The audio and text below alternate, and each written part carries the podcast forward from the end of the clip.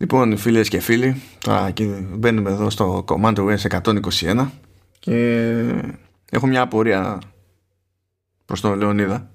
Δεν Λεωνίδα, τι, τι ζωή τραβάς με την εφηβεία; Δεν κατάλαβα. Τι ζωή τραβάω. Ε, είναι, ξέρεις, όταν, όταν την περνάς. Μέχρι να τελειώσει όλο αυτό. ε, είναι, έχεις νιώθεις λίγο περίεργα, δεν νιώθεις. Θυμάσαι; Ειδικά άμα έχεις ξεμείνει από Κλέρα Ζήλ, ναι, θα έχεις ένα πρόβλημα. Uh, γεια σας. Εγώ θέλω να πω ότι σήμερα είμαι προετοιμασμένος να απολαύσω uh, ατελείωτη κρίνια από το Μάνο. Θα το καταλάβετε όταν, ακού, όταν ακούσετε να, τον ακούσετε να λέει τη λέξη podcasts εγώ θα γράξω πίσω έτσι στην καρεκλίτσα μου δεν έχω φέρει και κανένα φιστί και κανένα, κανένα αμύγδαλο ρε παιδί μου και θα τον αφήσω να, να ξεδιπλώσει το ταλέντο του το, το τι θέλει τέλος πάντων να ξεδιπλώσει ναι, ναι, ναι. Θα είμαι trigger, θα είμαι trigger. Και για άκου λίγο τώρα Λεωνιδά Τρώει φιστίκια, παιδιά, ο τύπος. Όχι, τι είναι αυτός, τι τρως; Ναι, έχω εγώ αμύγδαλα, Λεωνίδα. Στάσου αμύγδαλα. Ελπίζω να μην πίνει, να μην πίνει κανένας που μας ακούει αυτή τη στιγμή. δεν ξέρω, δεν ξέρω. Ε, τι είχαμε, είχαμε... Α, είχαμε, είχαμε. Ναι, βασικά έχουμε πολύ follow-up, διότι ως συνήθως όταν είναι φρέσκια μια παρουσίαση υπάρχουν διάφορα ερωτηματικά, πληροφορίες βγαίνουν κατόπιν εορτής, αποσαφηνίζονται πράγματα κατόπιν εορτής. Οπότε έχουμε, έχουμε staff, αλλά έχουμε και μια σχετική επαναφορά των υπηρεσιών. Αυτού, αυτού, αυτού, αυτού, αυτού χρονιάρε μέρες δεν μπήκανε κι άλλα στο arcade. Συνεχίζουμε και τρώμε από την κάβα. Χριστέ μου. δηλαδή αυτό κι αν είναι θαύμα. Δηλαδή. Τώρα, άμα βάλουν αυτή τη βδομάδα, να ξέρουμε ποιος θα φταίει, έτσι. Εσύ τους μελέτησες. Άμα πάνε και, και κάνουν απόβαση και είναι μεγάλη Παρασκευή, θα εκτιμήσω το αστείο, δεν θα εκτιμήσω τίποτα άλλο. και μιας και μιλάμε για μεγάλη εβδομάδα και τα λοιπά, εντάξει, την ημέρα που γράφουμε εδώ πέρα, ημέρα Τετάρτη, αν και βγαίνει Πέμπτη, 29 του, του μήνα, μεγάλη Πέμπτη. Ε, εντάξει, θα ήταν παράληψη να μην αναφέρω ότι στο Showrunners βγάλαμε επεισόδιο για τον Ισό από την Ναζαρέτ και είναι από τα επεισόδια στα, που, στα οποία ο ίδιος έχω διασκεδάσει το περισσότερο παιδί μου. δηλαδή είναι, σαν φάση της ηχογράφησης ήταν αυτόματα από τα αγαπημένα μου μέχρι, μέχρι σήμερα γιατί, γιατί να το πω όσο πιο ευγενικά γίνεται ότι ήμασταν οι κατάλληλοι και κατάλληλα ηλίθιοι εγώ και ο Σταύρος για την περίσταση αυτό. Και, και μετά να ρωτήσει γιατί έχει πέσει ο Θεό, η φωτιά από, το, από τον ουρανό απάνω και έχει κάψει τα podcast όλα και δεν δουλεύει τίποτα. Ε, φίλε, εντάξει, να σου πω, εγώ έχω πίστη. Εγώ πιστεύω ότι ο Θεός έχει χιούμορ. Ε, με, για εμάς μεταξύ μας, δηλαδή οι άνθρωποι δεν ξέρω γιατί αποτυγχάνουμε τόσο πολύ στο, στο χιούμορ, αλλά τέλος πάντων, να γίνει. Ε, και το άλλο που θέλω να σε ρωτήσω, γιατί σε ρωτάω συνέχεια για αυτό το επεισόδιο, είναι πόση σεζόν έχετε καλύψει; Ε, εντάξει, έχουμε, ασχοληθήκαμε με την πρώτη και όπως όλοι οι φυσιολογικοί άνθρωποι περιμένουμε τη δεύτερη. και, ναι, και αν ε, λέτε spoiler για το φινάλε, αυτό πρέπει να το προσέξετε. Ε, εντάξει, τώρα, OK. Okay. Ε, δεν, έβαλ, δεν βάλαμε spoiler warning αυτή τη φορά, ούτε έβαλα σχετικό chapter γιατί δεν, δεν υπήρχε. δεν σωζόταν ε, αυτό. ε, Επίσης, ε, μην λες ότι περιμένουμε όλη τη δεύτερη σεζόν, γιατί άμα έρθει η δεύτερη σεζόν μετά θα είναι Walking Dead. Έτσι, δεν θα είναι. Στις εποχές που ζούμε θα ανακοινωθεί η δεύτερη σεζόν, θα έχουμε buffer και στο μεσοδιάστημα κάποιος θα προλάβει να πάρει τα δικαιώματα και να κάνουμε να γίνει cross media event. το κάνει Disney, ξέρεις. Άμα το κάνει Disney, πάει καέκανα, φίλε. Εντάξει, είναι οκ. Και να το κάνει και crossover εκεί με, με MCU. Τερματισμός, λοιπόν. Πάμε, πάμε. Έχουμε να βγάλουμε εκεί υπηρεσίες, έχουμε κάτι εκκρεμότητες, γίνονται staff. Η αλήθεια Πάλι είναι. Με, με ξεκινάς με διάφορα πράγματα. Πάλι με ξεκινάς με διάφορα πράγματα. Γιατί ρε φίλε, συγγνώμη. Πες μου, τι φταίνε όλοι οι άλλοι; Που δεν είσαι, που, περίμενε, που δεν είσαι έγκυος. Έτσι. Ε, δεν μπαίνεις στη διαδικασία να ασχοληθείς τώρα με το time to walk και τα λοιπά και να κάνεις περίπατο της προκοπής. Εντάξει τώρα μπορεί, μπορεί να σε αγγίζουν τα workouts που είναι για older adults δεν ξέρω. Ε, να θυμίσω ότι το fitness plus δεν υπάρχει στη χώρα μας. Ναι, δεν υπάρχει στη χώρα μας, αλλά συνεχίζεις και δίνεις σαν, σαν υπηρεσία. ε, Άρα διάφορο. Όλο γκρίνιες, γκρίνιες. θα έρθει σε εμάς και θα είναι, θα είναι γεμάτο, φίλε. Θα έχει, θα έχει αυγατήσει το πράγμα. Θα το φέρει Siri, έτσι. Τι θα φέρει Siri. Όχι τώρα. Ευτυχώς δεν μ' άκουσε. Δεν μ' άκουσε. Ευτυχώς τη γλίτωσα. ναι, Apple Fitness Plus λοιπόν ανοίγουν οι κατηγορίες, βάζουν ειδικές κατηγορίες για προπονήσεις για, για εγγύους, για, για older adults λέει, μου αρέσει αυτό επειδή δεν θέλει να σου πει ότι είσαι middle aged ας πούμε ή κάτι τέτοιο. Είσαι, είσαι, απλά τυχαίνει να είσαι older adult γιατί υπάρχει ο young adult και υπάρχει και older adult. Συμβαίνει ρε παιδί μου, μην αισθάνεσαι άσχημα και τέτοια. Okay. Και εντάξει έχουν προσφερθεί και workouts σε υπάρχουσες κατηγορίες όπως HIT, ε, strength workouts και τέτοια και διάφορες επιλογές που είναι για πιο αρχαρίους υποτίθεται. Αυγατίζει, αυγατίζει το, το πράγμα. Θέλω να έρθει βασικά εδώ πέρα και δεν θέλω βέβαια να έρθει με, με celebrity trainers από, από Ελλάδα. Άμα πάνε και πάνε φυσιολογικούς που είναι trainers, trainers πάνω απ' όλα και απλά τυχαίνει να, να μπλέξουν με τέτοια υπηρεσία, τότε μαζί τους γιατί όχι να βγάλουν και εδώ πέρα άνθρωποι λεφτά. OK. Okay. Αλλά άμα είναι να το γυρίσουμε celebrity trainers, την έχουμε κάτσει. Ποιος ποιος θα το βλέπει αυτό, θα πει θα το βάλει να παίζει τηλεόραση, να κάνει προπόνηση και θα μπορεί να πάει σε σοβαρά διαδικασία. Δηλαδή δεν. Ε, ανάλογα το celebrity. Τώρα. Τώρα μην γίνεσαι. Μην, μην, μην γίνεσαι άξιστο. Δηλαδή έχουμε, έχουμε τρόπους εδώ πέρα. θα γινόταν χειρότερος τώρα να κρατιέμαι. λοιπόν. Πάμε, πάμε σε άλλα πράγματα που δεν μας αφορούν άμεσα αλλά ελπίζουμε να μας αφορούν κάποια στιγμή. Λοιπόν, από τα κουφά της υπόθεσης λέει ότι θα αρχίσει να σκάει στο Apple News ε, editorial content του Apple Music. Άκου τώρα φάση. Από το music στο news. Ναι, ε, ναι, και δεν είναι το μόνο τέτοιου είδους περίεργο που έχουμε σε αυτό το επεισόδιο. Και καλά, editorial content εννοούν σχετική αρθογραφία, παρουσιάσεις, αφιερώματα σε καλλιτέχνες κτλ. Ε, που θα, θα σκάει και σε Apple News. Δηλαδή κατά μία έννοια το, το Apple Music, το, editorial μέρος του Apple Music ε, είναι σαν να προστίθεται στις πηγές ας πούμε του, του Apple News. Γενικά είναι Δεν λίγο... μεταφέρεται, απλά θα εμφανίζεται σε δύο, σε δύο σημεία ουσιαστικά. Δεν φεύγει από το ένα να πάει στο άλλο. Ε, όχι, δεν είναι. Καλά, κοίτα τώρα. Ε, δεν είναι ότι το Apple Music είναι και στημένο για αφιερώματα με κείμενο και τέτοια.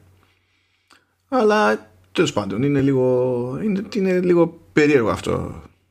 Και δεν νομίζω ότι είναι και η εξυπνότερη κίνηση δεδομένων των συνθήκων. Να θυμίσουμε ότι η Δευτέρα του Πάσχα ξεκινάει η, η, δίκη με, με Epic Games και Apple. Ωραία, θα περάσουν. ναι. Ε, δε, δηλαδή, όταν πηγαίνεις στην υπηρεσία Apple News και πηγαίνεις και σπρώχνεις το, το Apple Music στο οποίο Apple Music δεν δίνεις ε, 30% μερίδιο σε κάποιον αλλά ζητάς από το Spotify να δίνει πάνω που σε αυτή, αυτή την εβδομάδα αυτές τις μέρες νομίζω είναι να ξεκινήσει διαδικασίες η Ευρωπαϊκή Επιτροπή ως προς αυτό το κομμάτι ακριβώς μετά από την καταγγελία που είχε κάνει πριν από δύο χρόνια η Spotify. Και σε αυτό άσχετα με, τη, με το αν κάνω κέφι εγώ Spotify ή όχι γενικά σαν, σαν εταιρεία σε αυτό έχει δίκιο. Ναι, δεν, δεν, δεν μου φαίνεται πολύ λογική αυτή η κίνηση να πεις εντάξει, γιατί να μην χρησιμοποιήσω ένα άλλο κομμάτι. Ε, που είναι προεγκατεστημένος στο λειτουργικό μου για να σπρώξω το άλλο κομμάτι. Ναι, δεν είναι, δεν είναι εποχή σωστή αυτή. Δεν είναι. Απλά το. δεν βολεύει, βράδυ, πώς θα το κάνουμε. Ε, και άλλο ένα πραγματάκι λέει ότι σκάσανε. Που, εντάξει, αυτά τα βρίσκουμε και εμείς αλήθεια είναι. Απλά δεν έχει δικό για την πάρτι μας. Ε, σκάνε top 25 playlists ε, α, ε, για συγκεκριμένες πόλεις στον κόσμο. Και καλά, ποια είναι τα κομμάτια που ακούγονται περισσότερο από χρήστες Apple Music. Α, στο Παρίσι, στο Λονδίνο και τέτοια. Ναι, ναι, ναι. Δεν, έχει, δεν έχει Αθήνα. Αισθάνομαι τυχερό βασικά. Εντάξει, ναι, αλλά τι τυχερό, δηλαδή μια φορά να μας θυμηθούν. Γιατί, ρε φίλε, όπως είναι και το top. Όχι, μας έχουν θυμηθεί. Στο top 100, ας πούμε, έχει λίστα η Ελλάδα κανονικά. Αλλά πηγαίνεις, ξεκινάς και είναι όλα sneak, ξέρω εγώ. Και λες, Στο Spotify είναι πιο ισορροπημένο, έχω την εντύπωση. Αν αυτό σημαίνει ότι α, αυτός που έχει ε, iPhone και, Apple, και πληρώνει και για Apple Music στην Ελλάδα που δηλαδή με το concept πρέπει να πληρώσεις για να έχεις Apple Music. Δεν υπάρχει free tier για τέτοια. Δηλαδή αυτός που το, το, το σκάει και πιο εύκολα. Είναι πιο πιθανό να είναι και fan του Sneak. Δεν ξέρω πώς θα αντιδράσω σε αυτό το data point. Πάντω, ε, δεν ξέρω, έχει ξένα. Έχει, γιατί το Spotify ε, κάνει ανακάτεμα αρκετό.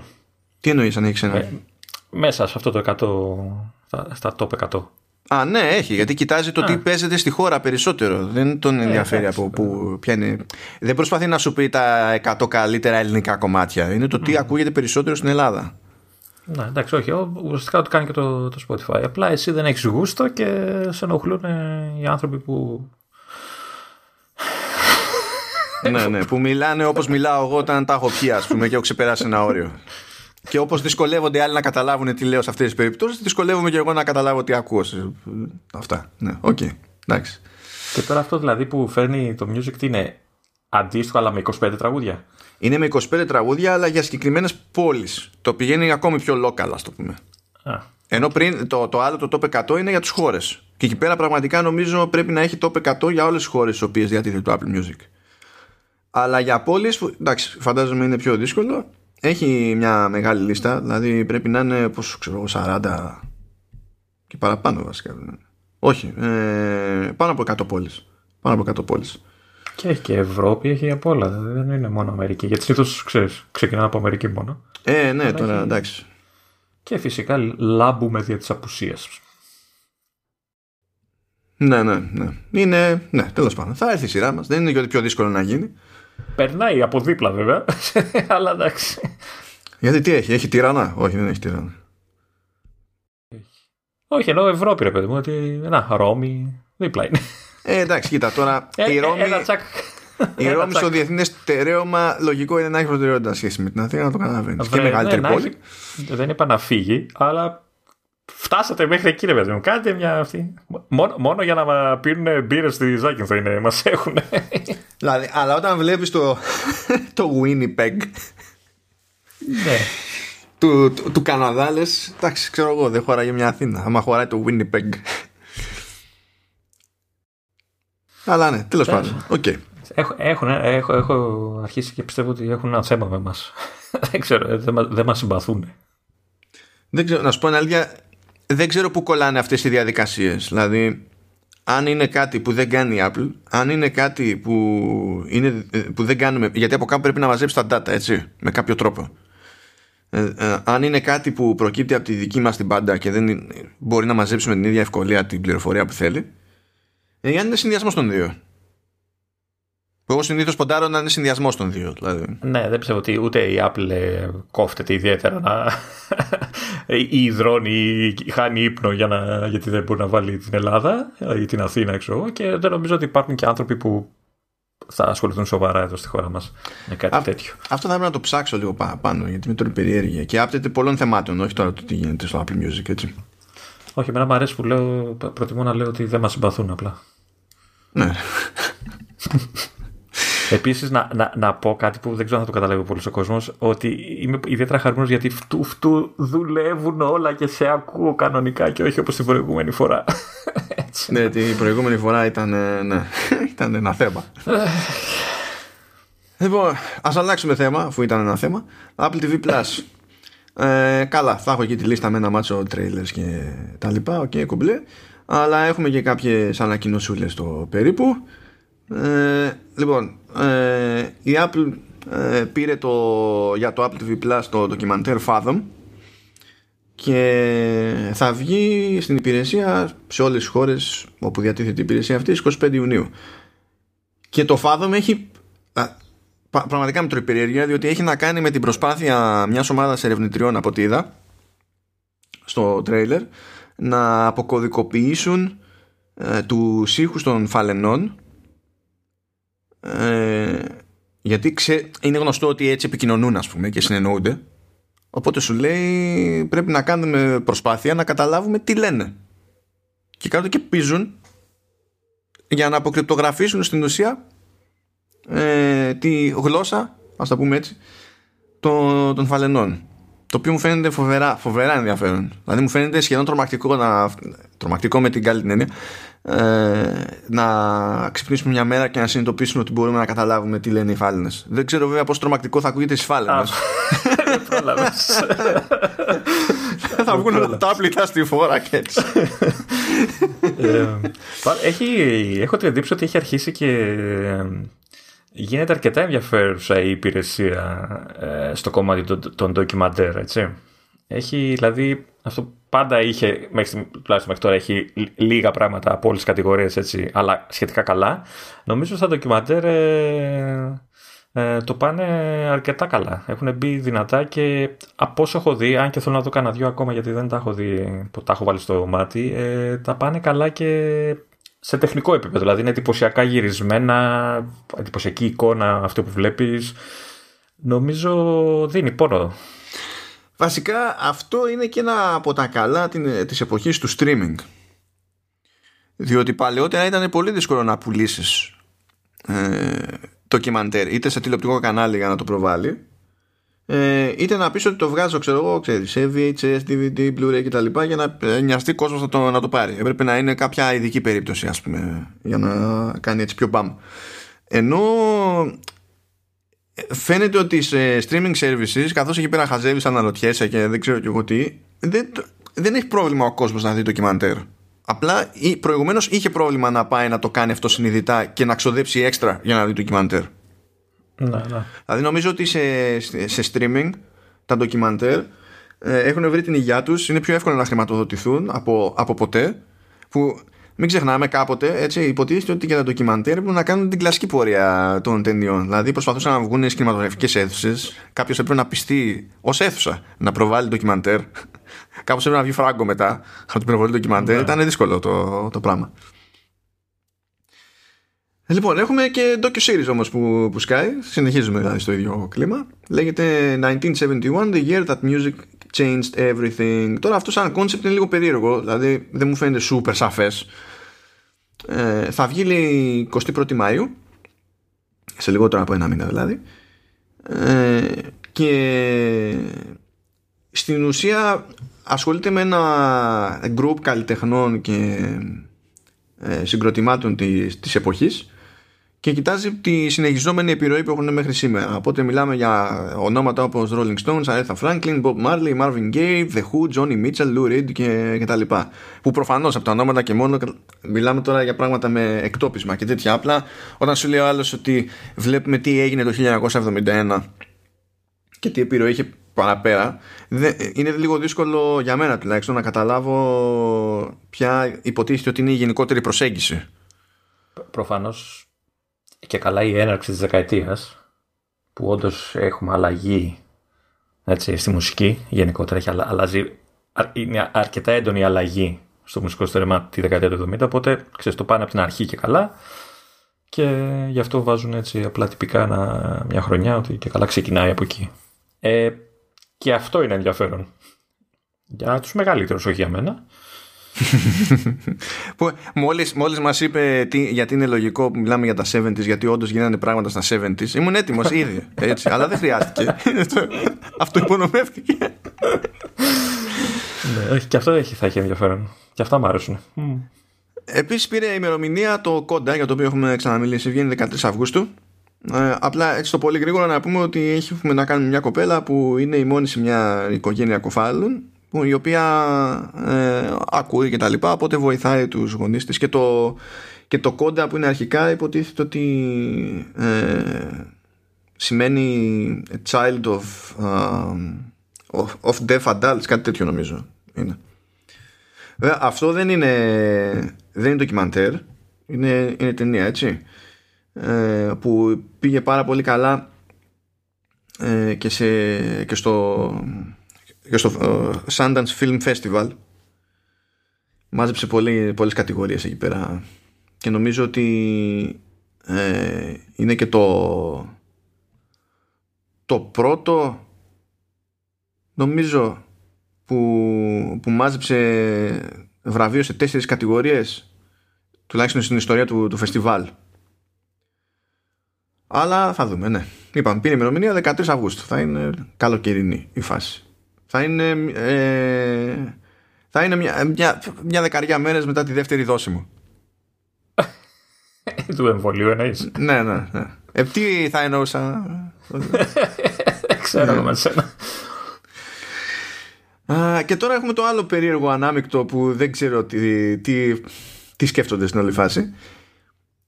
Λοιπόν, ανακοινώθηκε ότι το Apple TV Plus θα ετοιμάσει podcast για Sigrid Android θα πούμε σε λίγο μετά. Το οποίο θα είναι όμως αποκλειστικό στα Apple Podcasts.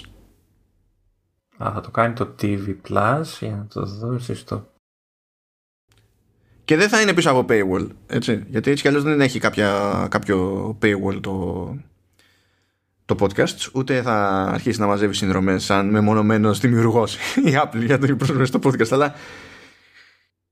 Δηλαδή, εντάξει, δεν, είναι ότι δεν το έχει ξανακάνει καθόλου, αλλά ήταν πιο, πιο χαλάρα μέχρι, μέχρι τώρα. Γιατί είχαμε πει σε προηγούμενο επεισόδιο ότι υπάρχει το The Line το οποίο The Line όμως συνδέεται και με την, και με την τηλεοπτική παραγωγή που θα σκάσει Apple TV Plus. Οπότε ξέρεις, το έχεις λίγο στο μυαλό σου σαν μια έξτρα προθετική κίνηση. Υπάρχει podcast το επίσημο ξέρω εγώ για το For Mankind που εκεί πέρα είναι ξέρεις για συζητήσεις behind the scenes και τα λοιπά το έβλεπες σαν υποστηρικτικό αλλά νομίζω ότι αυτή είναι η πρώτη φορά που ανακοινώνεται podcast μόνο για Apple Podcasts που να είναι αυτό και τέλος αλλά για κάποιο λόγο να είναι με budget το Apple TV Plus. Δεν καταλαβαίνω τι σημαίνει.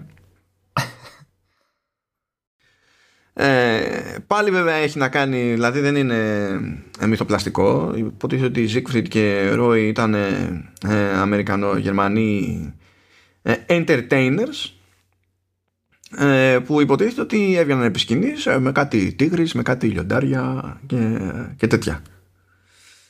Ε, και ε, ναι. ε, δηλαδή υποτίθεται, ξέρεις, τύπου μάγοι, ταχυτακτηλουργοί και, και τα λοιπά.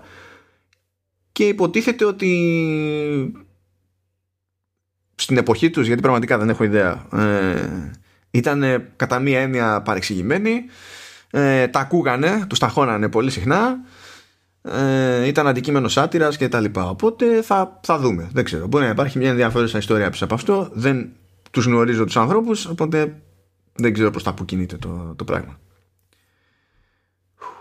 Αυτά από Apple TV Plus και τώρα ήρθε η ώρα για το, για το Apple Arcade έχουμε δύο παιχνιδάκια για να προχωράει κάβα και... το, το οποίο συνειδητοποιήσω δεν ξέρω ποιο θα δεις το είδα μετά στα notes ποιο, ποιο έκατσε και έπαιξες ναι, που η αλήθεια είναι ότι εντάξει, δηλαδή αυτό τώρα για μένα ήταν cheat που έκανα. Οπότε ας το βγάλουμε από τη μέση. Α το ξεκινήσω εγώ. Έβαλα το, το, το cut the rope το οποίο είναι, είναι καινούριο. Είναι, δεν είναι updated, plus, όπως τα άλλα. Όχι, όχι, δεν είναι. Βασικά είναι, είναι remake. Έχουμε φτάσει σε αυτό το level πλέον. έχουμε mobile. Τα έχουμε καλύψει, τα έχουμε καλύψει όλα ναι. και είμαστε στα remake τώρα. λοιπόν, το, το πρωτότυπο το Cut the Rope είναι τη Zepto Lab και νομίζω ότι είναι ρωσική ομάδα ή ουκρανική, κάτι τέτοιο. Ε, είχε κάνει πάταγο πριν από χρόνια. Πολλά πρέπει να είναι και καμιά δεκαριά χρόνια πια. Ε. Δηλαδή, πω, ξεφτύλα. Ε, και είχε βγάλει και sequel. Ήταν ωραίο παιχνίδι. Ήταν ωραίο παιχνίδι. Ναι, ναι, ναι, ναι, ναι πολύ καλό. Ε, το έπαιζα και τότε δηλαδή, κανονικά. Και είχε βγάλει και sequels και ήταν και εκείνα καλά. Όλα καλά, όλα ανθυρά. Αυτό που συμβαίνει τώρα με το Cut the Rope που έσκασε στο, στο Apple Arcade είναι ότι είναι remake του πρώτου αλλά με στοιχεία και από τα υπόλοιπα παιχνίδια που βγήκαν μετά Α πούμε, έχει χαρακτήρες που δεν υπήρχαν στο πρώτο παιχνίδι. Που θα πεις εντάξει, τι έγινε. Στην ουσία, αλλάζει το χαρακτήρα με τον οποίο παίζεις. Εντάξει. Γιατί υπάρχει omnom, αλλά μετά ε, σχεδιάστηκαν και ακόμη πιο γελοί χαρακτήρες. Που είναι. που δεν είναι. Δηλαδή, εγώ χαίρομαι και μόνο που τους βλέπω στη, στην οθόνη. Δηλαδή, είναι το level της γελιότητας τέτοιο που απλά το θες, το χρειάζεσαι. Δεν... είναι αυτό. Α, και το remake αυτό έχει γίνει με τα πάντα να γυρνάνε πλέον σε 3D ενώ πριν ήταν 2D ε, με σχέδιο ξέρω εγώ κανονικά και, και τέτοια. Ε, αλλά η βασική λογική είναι ίδια. Δηλαδή το σκεπτικό είναι ότι φορτώνει μια οθόνη που είναι κατά μία είναι το επίπεδο που λειτουργεί ως γρίφος είναι σε κάποια μπάντα ας πούμε om-nom για να συνεννοούμαστε τώρα στα τέτοια και εδώ και από εκεί κρέμονται κάτι ζαχαρωτά και υποτίθεται ότι πρέπει να κόβει ο παίχτης τα σκηνιά από τα οποία κρέμονται τα ζαχαρωτά συνυπολογίζοντας το πώς θα κινηθεί η βάση φυσικής ρε παιδί μου το, το ζαχαρωτό είτε με ελεύθερη πτώση είτε ως εκρεμές ή καμιά φορά με, το, με την ορμή που μπορεί να, να έχει πιάσει και θα πρέπει να τη συνυπολογίσει για να κάνει την κατάλληλη τροχιά και να καταλήξει στο στόμα του ομνόμ. Και συνήθως υπάρχουν τρία ζαχαρωτά σε αυτές τις περιπτώσεις που είναι το αντίστοιχο στο προσπαθούμε να πιάσουμε επίδοση για τρία αστέρια. Είναι, είναι, είναι αυτό το, το πράγμα. Ε, η λογική είναι ίδια.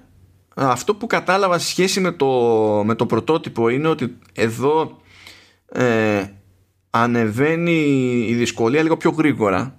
Όχι σε φάση πάμε και ξαφνικά γίνεται πακέτο. Απλά θυμάμαι ότι όταν είχε πρωτοβγεί ε, από επίπεδο σε επίπεδο. Είχε αρκετά ρε παιδί μου που ήταν πάρα πολύ εύκολα.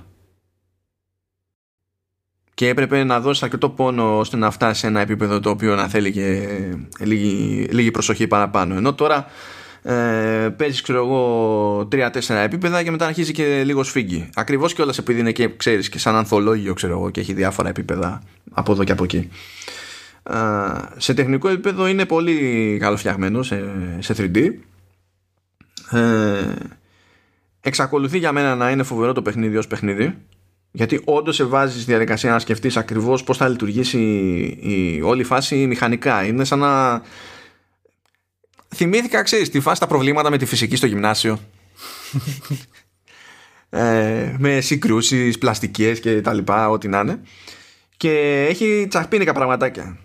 Αντί να θυμηθείς τα, αντί να θυμηθείς τα ζαχαρωτά, θυμάσαι φυσικές. Εγώ τώρα, αφού ξέρεις ότι δεν είμαι συμβατός πολύ με το κόνσεπτ, οπότε δεν με συγκλονίζει αυτό.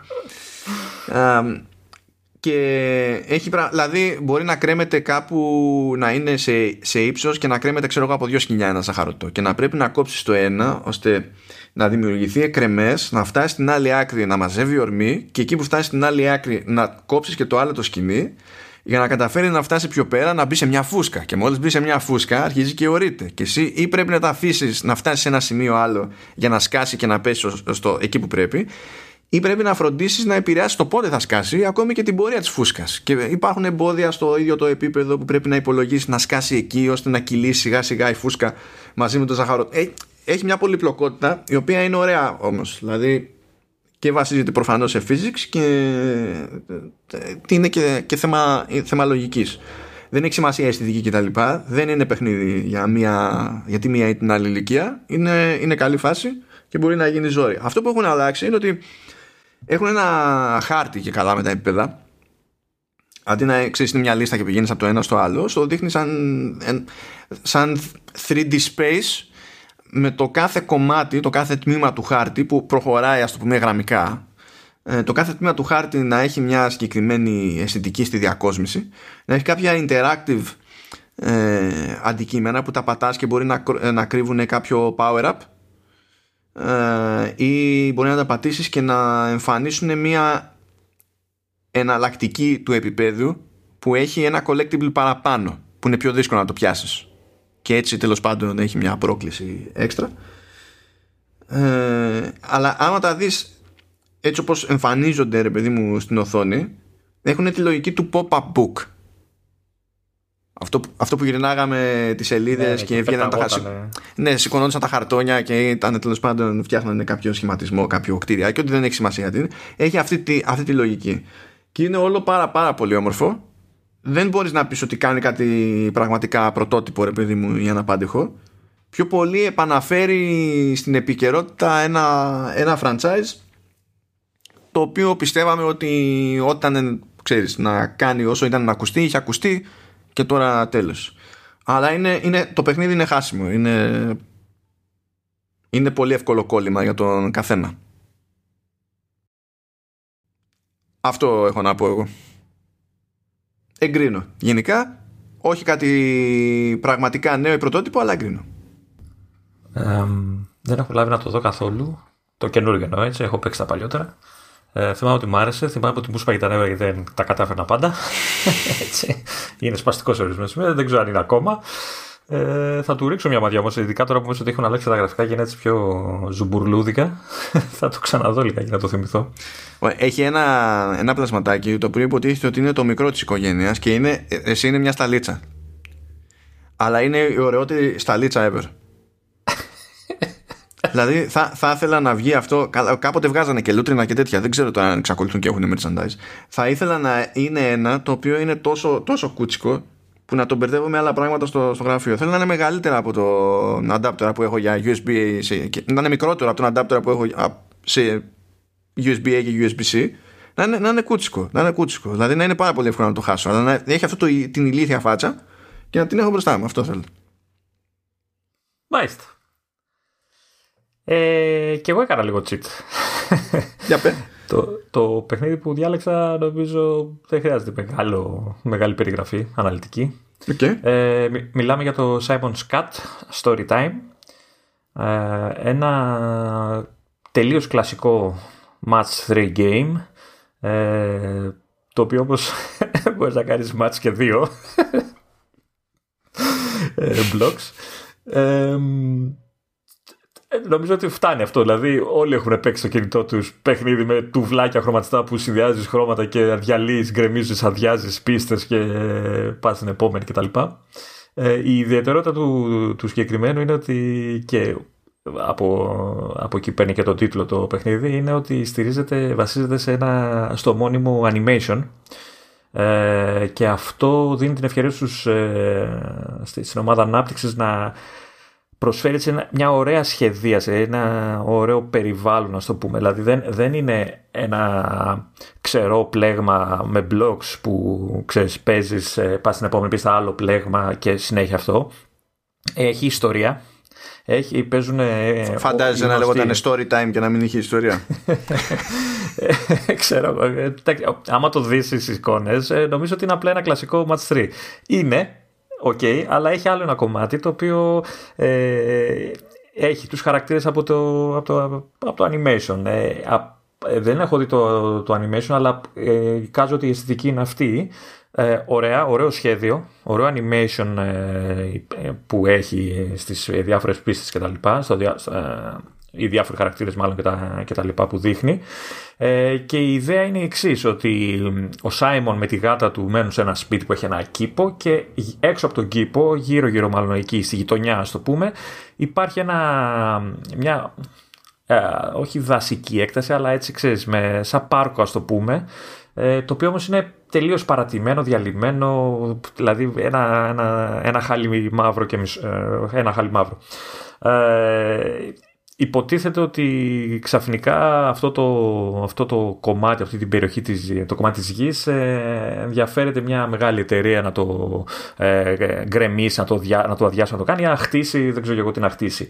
Ε, και συνειδητοποιεί τώρα και ο Σάιμον ότι ξέρεις, αξίζει να το σώσουμε γιατί είναι πάρκο και ξέρεις, να το καθαρίσουμε και το συντηρήσουμε και μπουρου, θα μπορούν τα, τα, τα ζώα μας και εμείς να, ξέρεις, να, να κάνουμε τις βόλτες μας ε, εκεί κτλ και ξεκινάει έτσι μια προσπάθεια να σταματήσει αυτή την εταιρεία ε, καθαρίζοντας και ε, φτιάχνοντας όλη αυτή την, ε, την έκταση. Ε, καλεί ε, σε βοήθεια γείτονες, οπότε αρχίζουν και εμφανίζονται στην οθόνη διάφοροι χαρακτήρες ε, έτσι για να έχουν λίγο παραπάνω ενδιαφέρον. Εννοείται ότι κατοικίδια γάτα ή γάτα αλλά και άλλες γάτες και σκύλοι έκαναν την εμφάνιση τους ε, και το, το, το, όλο αυτό το πράγμα, όλη αυτή η ιστορία με το Match 3 συνδέεται στο εξής ότι ε, είναι χωρισμένο να το πούμε σε μέρες το, η εξέλιξη της ιστορίας και ξεκινάει η μέρα και λέει ο Σάιμον «Α, τώρα λέει θα πρέπει να καθαρίσω την αυλή από τα αγριόχαρτα».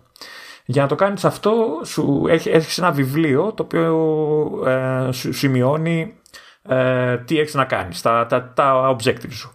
Και σου λέω ότι για να καθαρίσει τα αγριόχορτα χρειάζεσαι χι αστέρια. Συνήθως στην αρχή είναι με ένα, μετά αρχίζουν να ανεβαίνουν, μετά το παίζει λίγο, ε, το ανακατεύει το θέμα.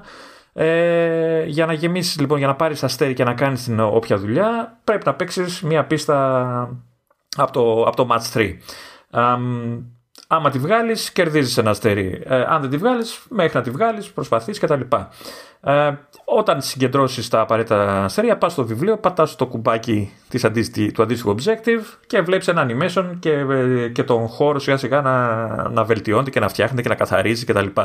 Ε, αρχίζει, έχει αφήσει, γιατί δεν έχω φτάσει ακόμα στο σημείο, έχω παίξει αρκετά, αλλά δεν ε, έχει αφήσει εχμές, ακόμα δεν το έχει ξεκαθαρίσει, ότι και καλά ο χώρος έχει περισσότερη ιστορία από όσο ξέρανε.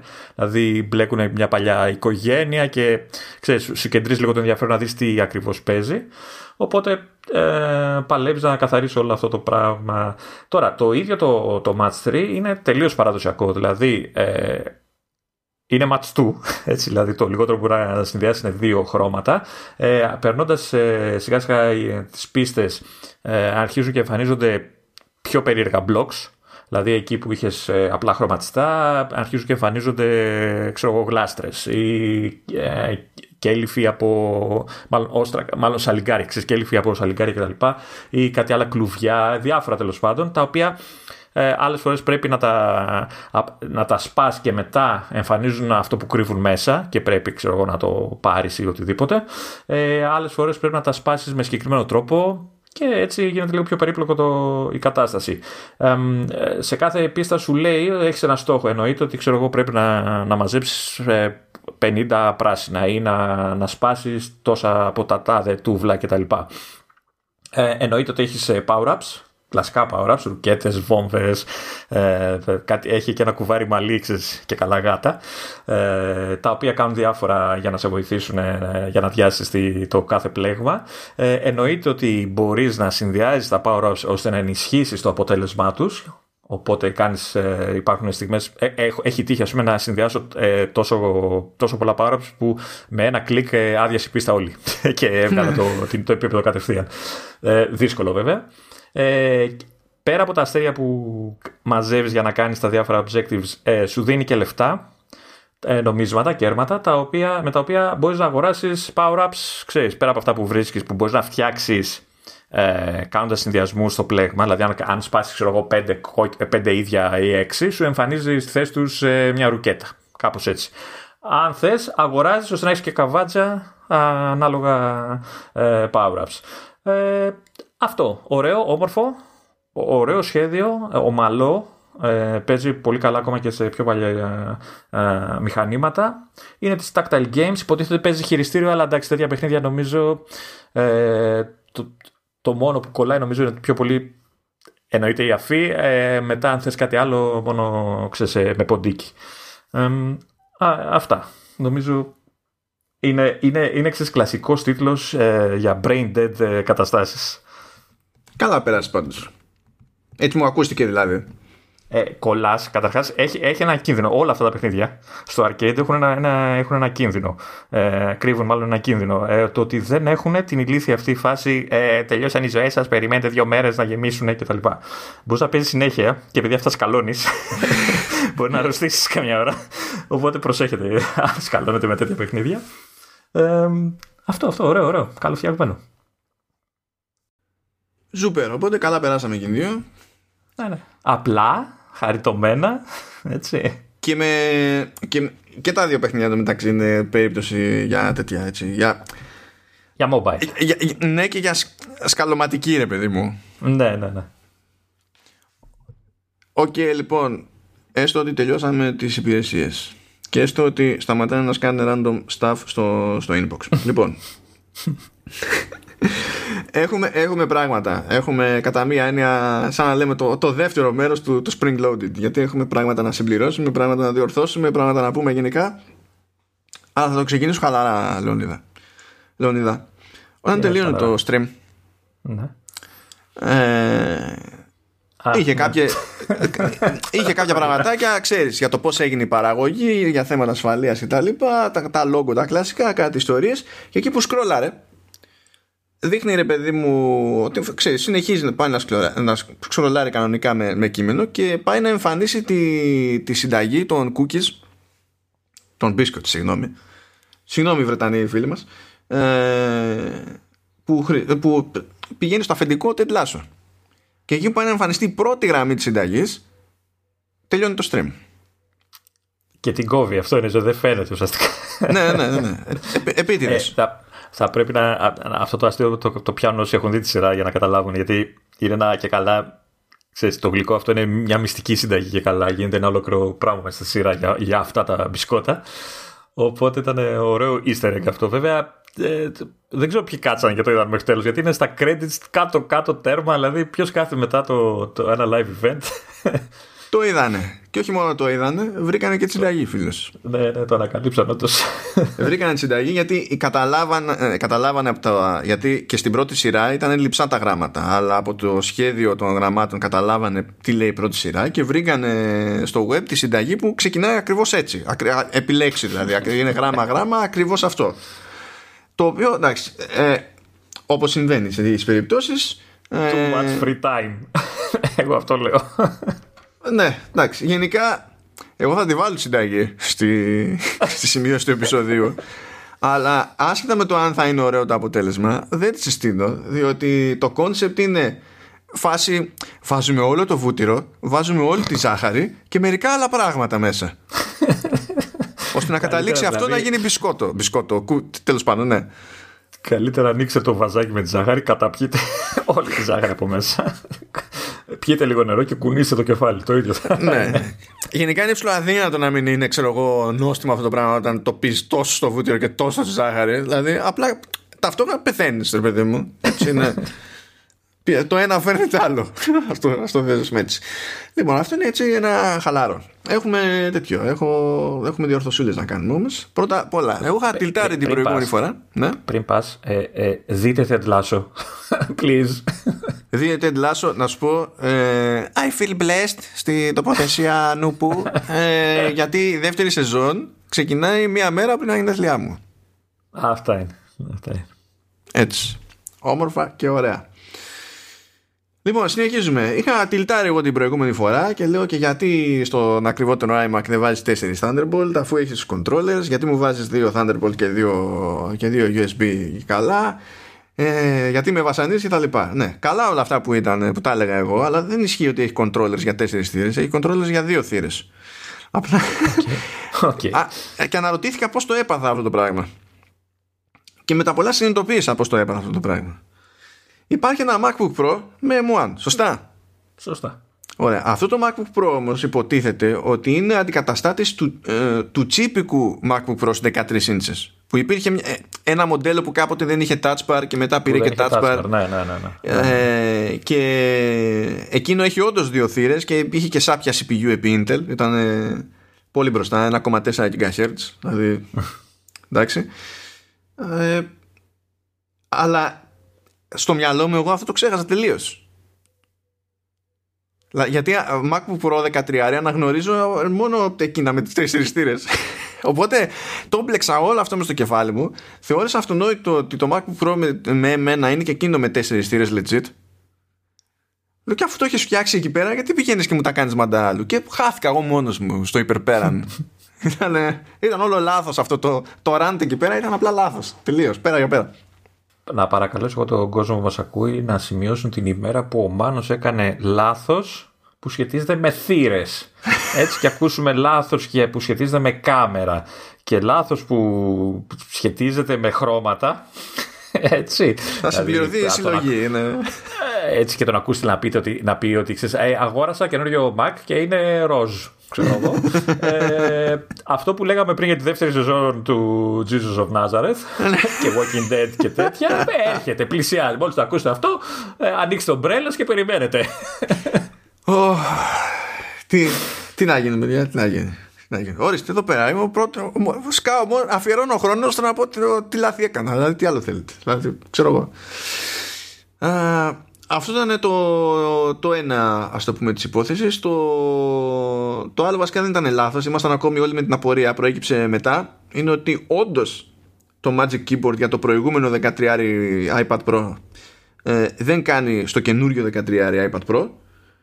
Καλά έκανα και αναρωτιόμουν. Είδες που σου έλεγα ότι είναι πιο παχύ το καινούριο και πώς χωράει; ναι, είναι λίγο, πιο, είναι λίγο πιο παχύ. Κοίτα, η διάσταση κατά τα άλλα είναι ίδια. Δεν νομίζω ότι το ζήτημα είναι αν χωράει. Απλά άμα τώρα το προηγούμενο Magic Keyboard ήταν ε, τόσο στην τζίτα, ξέρεις, ίσα ίσα υπολογισμένο, είτε για το πώς μοιράζει το βάρος, είτε για το οτιδήποτε, ε, παθαίνουμε τώρα αυτά. Έχω την εντύπωση από αυτά που έχω καταλάβει, είναι ότι όντως ήταν τσίτα το προηγούμενο και ότι μάλλον έχει θέμα στο κλείσιμο. Λογικά το κρατάει, οι μαγνήτες είναι εκεί. Δεν ξέρω βέβαια η κάμερα αν έχει αλλάξει και δεν χωράει ξέρεις, στην, στην τρύπα που έχει φύγει. Αλλά έχω την ότι το μεγαλύτερο θέμα είναι όταν το κλείνεις. Που είναι πιο παχύ και δεν κλείνει καλά και μπορεί να μην κλείνει και καθόλου να βρίσκει, ξέρεις και τέτοια. Ε, ε, είναι ένα θεματάκι που κάποια στιγμή αξίζει να συζητήσουμε έτσι, αυτό με τα πληκτρολόγια. Πέρα ότι ξέρεις, θυμάσαι που σου λέω ότι ξέρεις, έχουμε ξεφύγει γενικότερα με τα πληκτρολόγια, ότι έχουν γίνει πιο ακριβά και από, τα, και από τις συσκευές. Ε, Τέτοιες κινήσεις δεν βοηθάνε. Έτσι. Ε... Λεωνίδα, τώρα εγώ θα, θα αναγκαστώ να κάνω δικηγόρο του διαβόλου. Αν είσαι τύπος που, που καθόταν και πλήρωνε 13 iPad Pro και έλεγε Magic Keyboard Super, ας δώσω άλλα 4,5 εκατοστάρικα, μάλλον είσαι εκείνος που θα πει με μεγαλύτερη ευκολία, ας δώσω άλλα 4,5 εκατοστάρικα. Δεν νομίζω, ρε Μάνο. Όχι, το, ότι μπορεί να, το ότι μπορεί να, να κάποιος να τα έχει, ξέρω εγώ, ή να, ξέρω εγώ, να έχει. Ξέρεις, κάνει το αυτό του παξιμάδι για να τα πάρει. Ok, okay, εντάξει, με γεια του και εγώ θα γούσταρα πολύ. Αλλά τέτοια, αυτό με τα πληκτρολόγια και με τις θήκες πληκτρολόγια είναι ένα θέμα γενικότερα με κάθε καινούργια κυκλοφορία της αντίστοιχης συσκευής. Δηλαδή, πάντα ξέρεις ότι και θα δώσω λεφτά τώρα αρκετά, και αν κάνω τη βλακία και πω, ξέρεις τι, α, του χρόνου θα αλλάξω μηχάνημα, γιατί εντάξει το έχω, ε, τα πετάω όλα. Δεν κάπως πρέπει κάτι να γίνει σε αυτό το θέμα. Τώρα να σπάσω, να σπάσω λίγο νεύρα. Ε, έχω μια, να προτείνω μια λύση σε αυτό το θέμα. Για πέ. Η, η, λύση λέγεται MacBook. Ναι. Λέγεται MacBook, αλλά εντάξει, δεν είναι το MacBook για όλους. Ναι, χαίρομαι πολύ. Μα, ούτε, το iPad Pro είναι για όλους, το MacBook είναι για όλους και μιλάμε και άλλα λειτουργικά και τα λοιπά, αλλά νομίζω ότι είναι δύσκολο. Ε, ε, έστω ότι λέει η Apple τέλος πάντων ότι θα κοιτάσουμε στο εξής να τα περιφερειακά μας να διατηρούν συμβατότητα για περισσότερες ξέρω εγώ, γενιές του προϊόντος έτσι. Αυτό για να γίνει θέλει και μια μεγαλύτερη στασιμότητα στο, στο design του, του προϊόντος που τώρα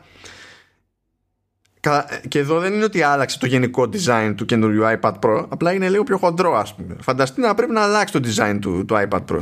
Γι' αυτό χτυπάει λίγο. Εγώ ξέρω γιατί άλλαξε, το καταλαβαίνω και εσύ ξέρεις γιατί άλλαξε και έγινε πιο παχύ, αλλά στο μάτι ο άλλος σου λέει το ίδιο, ρε παιδί μου. Θα κάνει.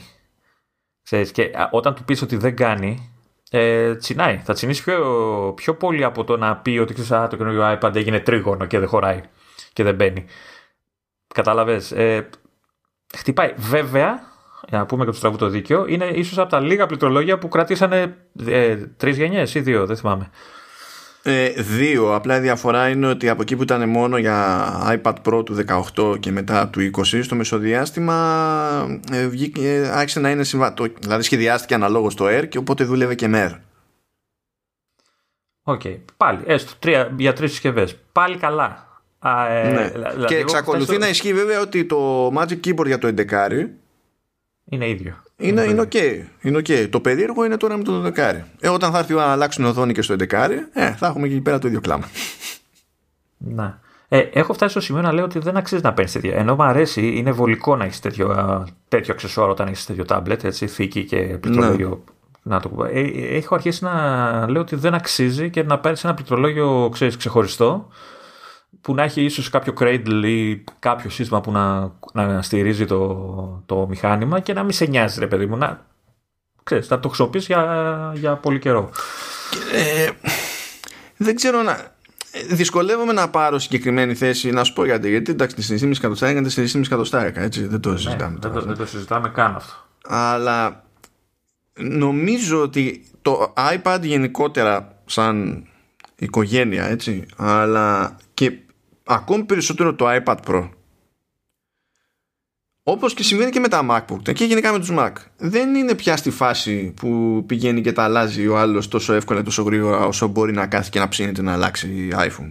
Δηλαδή ε, το ότι βγήκε νέο iPad Pro δεν σημαίνει ε, ότι αυτοί που είχαν πάρει το μοντέλο του 20 δεν κρατιούνται να πάνε να πάρουν το, το μοντέλο του 21 Ε, εδώ που τα λέμε δεν έχουν και λόγο να το κάνουν. Δηλαδή, εντάξει, πρέπει να, έχεις, να είσαι πολύ εξειδικευμένος χρήστης για να πεις ότι πάω για το καινούριο, γιατί έχεις ξέρω την οθόνη που με βολεύει στη δουλειά μου ή οτιδήποτε. Και εδώ που τα λέμε θα εξαρτηθεί και αυτό και από το πώς θα κινηθεί το iPad OS. Έτσι. Δηλαδή, αν ναι. γίνουν αλλαγές προκοπής στο iPad OS που μπορεί να τις δούμε από το καλοκαίρι και έπειτα, αλλά θα προγραμματιστούν για φθινόπωρο, τότε μπορείς να πεις ότι ξέρεις, ίσως να έχει ένα νόημα να κάνω μια επένδυση. Αλλά όσοι έχουν τα πράγματα, ας πούμε, δεν είναι ότι αν είσαι με μοντέλο του 18 και του 20 ξαφνικά τραβαζόρι. Δεν είναι. Σε αυτή τη φάση, δηλαδή σε, φάση του, στο, στο, σε επίπεδο λειτουργικού, πιο πολύ ρόλο παίζει η μνήμη. Εκεί του 18 μπορεί να έχει ένα θέμα, θυμάσαι που ήταν ε, αυτό που λέει και εσύ με τους πυρήνες και πόση μνήμη έχει, όχι οι πυρήνες με, το, με, το SSD με, τη, με τη χωρητικότητα ναι. που έχει και τι, πυρήνες θα έχει το, ε, τι μνήμη θα έχει το μηχάνημα κτλ. Το 20 νομίζω είναι όλα ίδια. Ε, ε, νομίζω ήταν 6 γίγκα έχουν τα προηγούμενα. Νομίζω ότι ήταν 6 όλα του 20 ενώ το 18 κάποια ήταν 4 και κάποια ήταν 6. Ακόμα και τα 4 νομίζω δεν θα έχουν θεματάκι με το καινούριο iPadOS. Ε, η μνήμη νομίζω είναι, είναι ίσως πιο σημαντικό και το λέω από προσωπική πείρα ε, για να σε καλύψει το, η παλιότερη σου συσκευή με, με ό,τι κατεβάσει το καινούριο λειτουργικό. Δηλαδή, εγώ όταν πήρα το, το iPad Pro το μικρούλι, το 9,7 ήξερα ότι κάνω βλακίε εισαγωγικά γιατί ήταν, είχε 2 GB μνήμη και λέω αυτό θα μου κοστίσει το, στο μέλλον. Και όντως έχω περιορισμούς στο multitasking ε, και στη χρήση κτλ. Τώρα Αυτά τα τρία μοντέλα τα μεγάλα που, που το λιγότερο έχουν 4 GB και τώρα φτάνει μέχρι και 16 άμα πας και τα σκάσεις και αυτά δεν νομίζω θα έχουν θέμα με τις καινούριες. Θα μου πεις βέβαια κάτσε να δούμε και τι θα δείξουν αλλά ναι, εντάξει, καλά, κοίτα. Υπάρχουν ήδη κάποια σενάρια στα οποία παίζει ρόλο η RAM. Δηλαδή, αν πεις ότι θέλω να ανοίξω ένα, μια αρχιούμπα, να, να πειράξω εικόνα και θέλω να έχω σαν περισσότερα layers εικόνη, προφανώς εκεί το, το, ταβάνι σου καθορίζεται από τη RAM. Έτσι, αλλά το ξέρεις αυτό. Άμα σε νοιάζει αυτό το πράγμα, το ξέρεις. Και έχεις και ένα λόγο παραπάνω να πεις ότι πηγαίνω στο, στο νεότερο, άσχετα με το τι θα γίνει με στο software.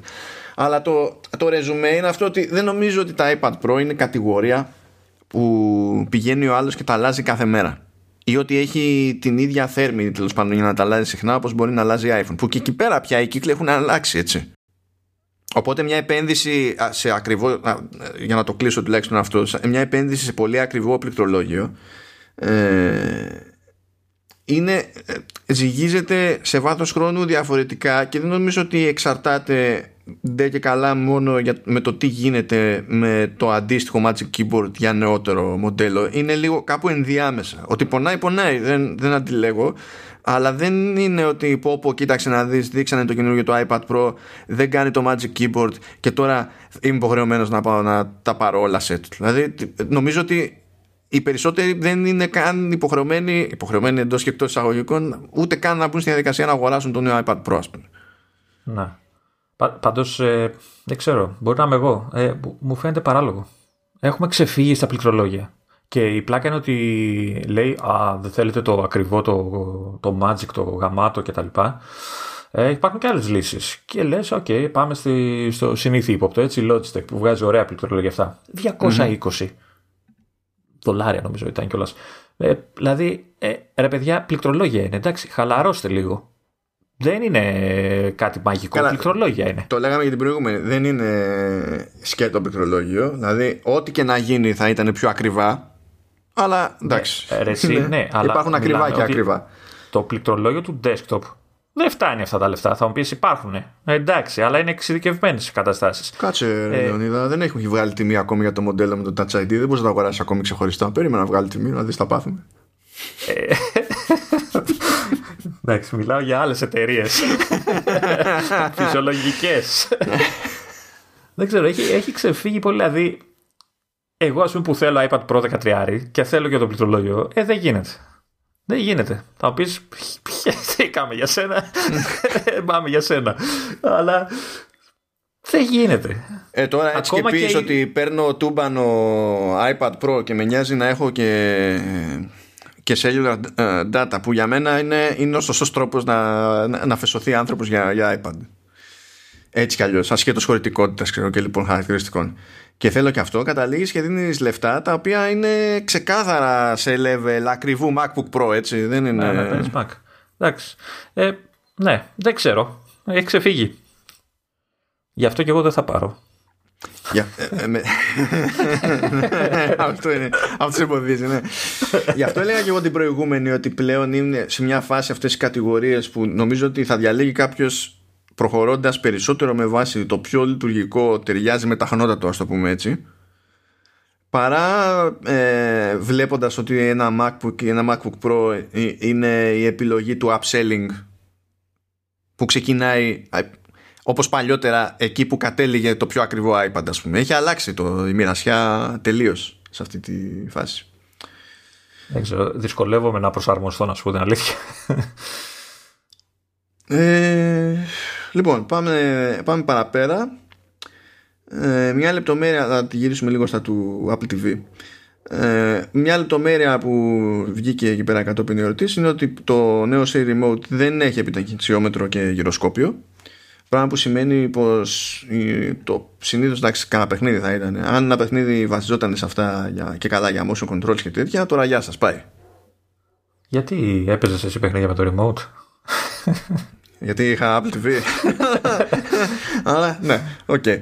Ε, και σου λέει σε αυτές τις περιπτώσεις τέλος πάντων ε, ή να, ή να συνδέσεις το, το, προηγου, το, το, το Remote το προηγούμενο Θεωρώντας δεδομένο ότι είχες προηγούμενο Apple TV, αυτό μου λες τώρα, ναι. Περίμενε, σου δίνει επιλογές. Ή κάποιο mm. συμβατό χειριστήριο από PlayStation, Xbox ή MFI που έχουν τα αντίστοιχα τέτοια. Ναι. ναι, βέβαια το Xbox δεν έχει. MFI δεν θυμάμαι αν έχει κανένα, μπορεί και να έχει. Ε, του PlayStation εντάξει, έχει. Γιατί ακόμα δηλαδή έχει motion control σε φάση από 6 axis ακόμα. Από δηλαδή PS3 και έπειτα έχει σταθερά κάποια τέτοια πράγματα. Οπότε δεν είμαι super σίγουρος για το πώς το. Δηλαδή νομίζω ότι αντιπροτείνει τα χειριστήρια πιο πολύ με τη λογική ότι το παιχνίδι είναι στημένο να παιχτεί με χειριστήριο και με χειριστήριο. Οπότε απλά παίξει το έτσι και άσε τα motion controls παρά κάτι άλλο. Νομίζω δεν υποστηρίζονται και motion controls με χειριστήριο PlayStation. Ενώ τώρα με τις τελευταίες εκδόσεις ε, μπήκε υποστήριξη για, για force feedback και κάποια παιχνίδια έχουν. Ενώ παλιότερα ήταν, ε, δεν τα, δηλαδή μπορούσε κάποιος να παίξει με DualShock 4 ξέρω εγώ, και με Xbox controller. Και τώρα πλέον με DualSense και με το καινούριο Xbox controller αλλά δεν είχε force feedback, τώρα έχει. Και αν κάποιος developer θέλει να κάνει update στο παιχνίδι ώστε να προσθέσει force feedback μπορεί να το κάνει κανονικά. Αλλά νομίζω ναι έτσι υπάρχουν βέβαια και μερικά παιχνίδια έτσι. Ε, που νομίζω ήταν φτιαγμένα για, για motion controls που σε εκείνες τις περιπτώσεις που εντάξει τώρα δεν νομίζω ότι είναι μιλάμε για μειοψηφία της πλειοψηφίας ε, παίζει απλά να μην μπορείς να κάνεις τίποτα Πρέπει να είναι λίγα πάντως γιατί δεν άκουσα έντονες γκρίνιες. Ή έτυχε να μην ακούσω; Ή ήταν λίγα, ή, ή είναι λίγα, ή τόσο κανείς δεν έπαιζε σε Apple TV. ή και τα δύο. ναι, ναι, ή, ή και τα δύο. Και μένοντα σε Apple TV να πιάσουμε λίγο το, το Color Balance Calibration γιατί πρώτον ο Λεωνίδας έχει Apple TV έχει Apple TV HD που υποστηρίζει τη λειτουργία αυτή μετά το, το update σε tvOS 14,5 και το, το δοκίμασε από τη μεριά του αλλά και εγώ έχω να κάνω διόρθωση διότι δεν λειτουργεί έτσι όπως το είχα αντιληφθεί ότι λειτουργεί ε, παρότι το γενικότερο μου σχόλιο για τη χρησιμότητά του θα μείνει ίδιο, αλλά τουλάχιστον να στα ισιώσουμε λίγο τα πράγματα. Για πες πρώτα απ' όλα για τη φάση, για το καλυμπράρισμα πώς σου, πώς σου φάνηκε. Ε, εντάξει, είναι μαγικό. Είναι, ακολουθεί τα, τα πρότυπα όλων αυτών ε, των σεταρισμάτων που βλέπουμε τα τελευταία χρόνια. Πλησιάζει στη συσκευή κοντά, έτσι, παίρνεις το κινητό που πρέπει να έχει Face ID βέβαια, δηλαδή από iPhone 10 και πάνω. Ε, πλησιάζει στη συσκευή κοντά στο, στην τηλεόραση, στο Apple TV ουσιαστικά και πριν προλάβεις να την πλησιάσεις, σου έχει πετάξει το iPhone το κλασικό αυτό το τετραγώνο άσπρο που, που, σου πετάει και στα AirPods και όλα αυτά αυτό το, την ειδοποίηση στην άσπρη. Ε, ότι υπάρχει αυτό να κάνετε ό,τι, ό,τι είναι να κάνετε. Ε, πατάς, σου έχει. Ε, εννοείται ότι έχεις πατήσει την αντίστοιχη επιλογή στο Apple TV και περιμένει το μηχάνημα, έτσι; Σου έχει εμφανίσει στην οθόνη ένα πλαίσιο, το σχήμα του κινητού, ας το πούμε, στο κέντρο της τηλεόρασης, έτσι, και περιμένει να ξεκινήσει η διαδικασία. Μόλις το πλησιάζει στο iPhone, σου πετάει αυτή την ειδοποίηση, πατάς το κουμπάκι, σου πετάει ένα, αυτόν τον κωδικό που σου λέει, ξέρεις, βάλτον για να υπάρχει μια ασφάλεια ότι είναι οι δύο αυτές οι συσκευές που μιλάνε μεταξύ τους, δεν είναι κάποια άλλη. Και μόλις ενεργοποιηθεί τι σου λέει πλησιάζετε το, το κινητό σας ε, με την οθόνη προς την τηλεόραση δηλαδή με, να, να είναι η κάμερα Face ID προς την τηλεόραση ναι, δηλαδή τα κάνεις να φιληθούν ρε παιδί μου αυτό. Α, μπράβο, ναι, το πλησιάζει αρκετά δηλαδή ίσα να μην ακουμπήσει, δηλαδή ένα-δύο εκατοστά από την τηλεόραση, ε, ε, το κεντράρεις με το πλαισιάκι που σου έχει στην οθόνη. Ε, Μόλις το κεντράρεις ε, και καταλάβει αυτό ότι είσαι εκεί στη θέση σου κτλ. Δεν ξέρω πώς το καταλαβαίνει, αλλά το καταλαβαίνει. Ε, ξεκινάει το πλαισιάκι και κάνει εναλλαγή χρωμάτων. Κόκκινο, πράσινο, μπλε. Εννοείται, RGB. Και μετά το γυρνάει στο λευκό, το οποίο το κρατάει και αρκετή ώρα. Δευτερόλεπτα, έτσι. Ε, και κάποια στιγμή σταματάει σου λέει έγινε το καλυμπράρισμα και έχεις τώρα την επιλογή να, ε, να δεις ε, σε σύγκριση το πριν και το μετά. Σου είχε ένα, ένα από τα screensaver που έχει το Apple TV αυτό με την παραλία ε, και, σου, και σου έχει δύο επιλογές, ε, ξεσαρχικό και καλυμπραρισμένο, το πούμε. Ε, και βλέπεις εσύ τις διαφορές ε, και επιλέγεις ανάλογα ποιο, ποιο πιστεύεις ότι είναι το, αυτό που σου αρέσει. Ε, στη δικιά μου περίπτωση είχε ελάχιστη διαφορά. Δηλαδή εκεί στην παραλία είδα εγώ διαφορά στην απόχρωση της, ε, της άμμου. Την έκανε λίγο πιο, νομίζω πιο ζεστή. Μου άρεσε πάντως, ήταν πιο, πιο ok στο μάτι μου. Ε, και αυτό είναι, επιλέγεις, τελειώνει, αυτό είναι, δεν, σου, δεν, δεν κάνει τίποτα άλλο. Έχεις τη δυνατότητα, εννοείται για revert, για reset, να γυρίσεις πίσω ή να ξανακάνεις το καλυμπράρισμα ε, αν για οποιοδήποτε λόγο. Ε, και εννοείται ότι δεν, αυτό που είπανε, ότι δεν πειράζει τις ρυθμίσεις ε, της τηλεόρασης. Δεν θα κάτσει να σου πειράξει τώρα το brightness της τηλεόρασης. Δεν, δεν μπορεί να το κάνει αυτό. Πειράζει εσωτερικά το, την, την εικόνα που δείχνει το, το Apple TV. Ε, η μόνη, το μόνο πράγμα που πρέπει να προσέξει ο χρήστης και είναι κάτι που του λέει στην αρχή της διαδικασίας είναι ότι καλό θα είναι η τηλεόραση να μην είναι ρυθμισμένη σε αυτά τα modes που είναι ξέρεις, αθλητικά, έντονο, ξέρεις, που βγάζουν μάτι από. Ναι, αυτό είναι πάντα καλό να ισχύει. Είναι... ναι. αυτά, αυτά, αυτές τις ρυθμίσεις απλά τι αγνοούμε. Δηλαδή, είναι η μόνη λογική επιλογή. Δεν υπάρχει αντεπιχείρημα. Είναι η μόνη λογική επιλογή. Θύμησε μου να σε πάω εγώ βόλτα κάπου. και φέρε και γυαλιά λίγο άμα ε, και αυτό, δηλαδή, ε, σαν χρήση, εντάξει, δεν μπορώ να πω ότι είμαι ο, ο επαγγελματίας, ε, γιατί διάβασα και σχόλια που λέγανε, ξέρεις, Α, δεν φτάνει αυτό το, τα επαγγελματικά εργαλεία καλπεραρίσματο. Ε, δεν είναι για τέτοιο πράγμα, έτσι. είναι για ανθρώπους σαν εμένα και σαν πολλούς άλλους που ανοίγουν το Apple TV και. Εντάξει, όχι σαν εμένα, γιατί εγώ παίζω με τις ρυθμίσεις τηλεόρασης αρκετά, αλλά πολλούς ανθρώπους που ανοίγουν το μηχάνημα και απλά το χρησιμοποιούν, δεν ασχολούνται με πράγματα και άλλα. Οπότε επειδή είναι αρκετά εύκολο, ε, αξίζει όποιος έχει τη συσκευή να το δοκιμάσει, να παίξει τα παιδί μαζί, αφού, και, αφού δεν, δεν σου χαλάει. Δηλαδή, αν δεν σου αρέσει το αποτέλεσμα, απλά δεν το επιλέγεις. Ε, είναι, είναι, η διαδικασία είναι μαγική. Είναι, σε εισαγωγικά η λέξη. Είναι τόσο εύκολη όσο έχουμε συνηθίσει από τα τελευταία χρόνια από σεταρίσματα της Apple. Λοιπόν, να ακουμπώσω πάνω σε αυτό το, το θεματάκι. Αν ότι αυτό... έχω, περί... έχω περίεργα, δεν έχω καταλάβει πώς δουλεύει. Λοιπόν, αυτό που είχα φανταστεί εγώ την προηγούμενη φορά ήταν, ήταν υπερφιλόδοξο ώστε να έχει ελπίδα να ισχύει. Οπότε δεν ήταν καθόλου περίεργο που δεν καταλάβαινα πώς είναι δυνατόν να συμβαίνει. έτσι. Εγώ φανταζόμουν λοιπόν ότι βάζει έτσι να, τις, δύο, τις δύο οθόνες να φιλιούνται και ότι ε, θα έπαιρνε μετρήσεις και από τις πίσω κάμερες για τον περιβάλλον, το φωτισμό και τα λοιπά για ό,τι παίζει ε, και ότι θα προσπαθούσε κάπως να ρυθμίσει ενδεχομένως και τηλεόραση το οποίο δεν παίζει γενικά έτσι. Δηλαδή που αυτό απορούσα πώς γίνεται γιατί δεν μου έβγαζε νόημα να, να γίνεται δεν, με αυτά που γνωρίζω δεν υπάρχει τρόπος να γίνει αυτό το πράγμα Αστερίσκος εγώ το έκανα με σχετικά χαμηλό φωτισμό στο, στο χώρο που ήταν, που ήταν η τηλεόραση δεν... Ναι, ναι, ναι, ναι. Okay. Ε, αλλά δεν ισχύει αυτό. Δηλαδή τα δεδομένα που παίρνει τα παίρνει από το True Depth Camera, το, την εμπρόστια δηλαδή σε iPhone με Face ID που κάτι μου θύμισε αυτό τώρα Λεωνίδα. Λεωνίδα, εσύ είσαι με iPhone 8 Plus. Υποτίθεται. Τι μας κρύβεις; Τι μας κρύβεις; Σας κρύβω ένα γιο. Εντάξει, ναι. ok, okay, ναι. ο, ο μπαμπάς θυσιάζεται και ο γιος έχει και καλύτερο iPad και καλύτερο iPhone.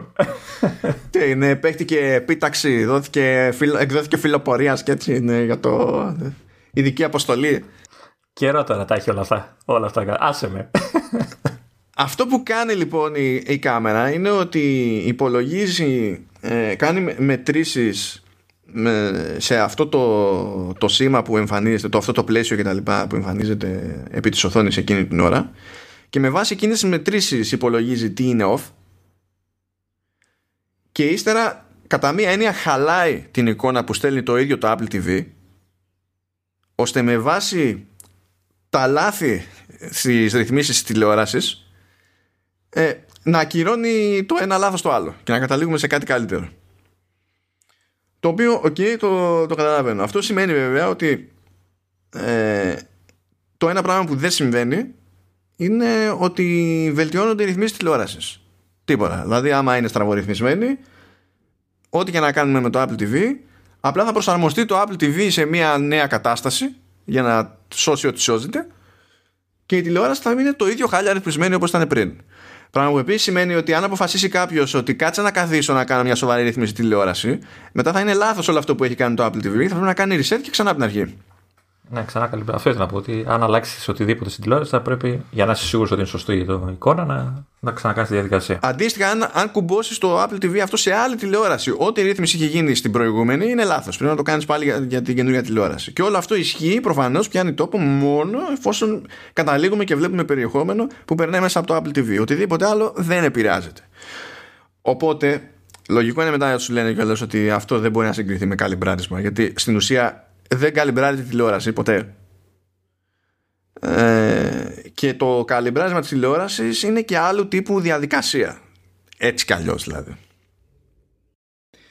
Και ακόμη και να πούμε ότι προσπαθού, λέμε σε ένα φανταστικό κόσμο που με κάποιο τρόπο μπορούσε το Apple TV να πειράξει τις ρυθμίσεις τηλεόρασης που δεν μπορεί να το κάνει ε, πάλι θα χρειαζόταν ακόμη περισσότερα δεδομένα για να πούμε ότι υπάρχει ελπίδα ένα τέτοιο είδους, μια τέτοιου είδους λειτουργία ας το πούμε να κοντεράρει το καλυμπράρισμα καλυμπράρισμα που μπορεί να, να κάνει κάποιος. Και σε πολλές περιπτώσεις να πω την αμαρτία μου ειδικά για σε αυτούς που έχουν σκάσει και κανένα φράγκο της προκοπής για να πάρουν τηλεόραση ε, δεν θα φανεί και ιδιαίτερα χρήσιμη αυτή η λειτουργία ε, διότι σε αντίθεση με μερικά χρόνια πριν που έβγαζες τηλεόραση από το κουτί της συνέδεσης και άμα άμα ένιωθες λίγο από εικόνα, ήταν κομμωδία. Ήταν απαράδεκτο αυτό που έβλεπες.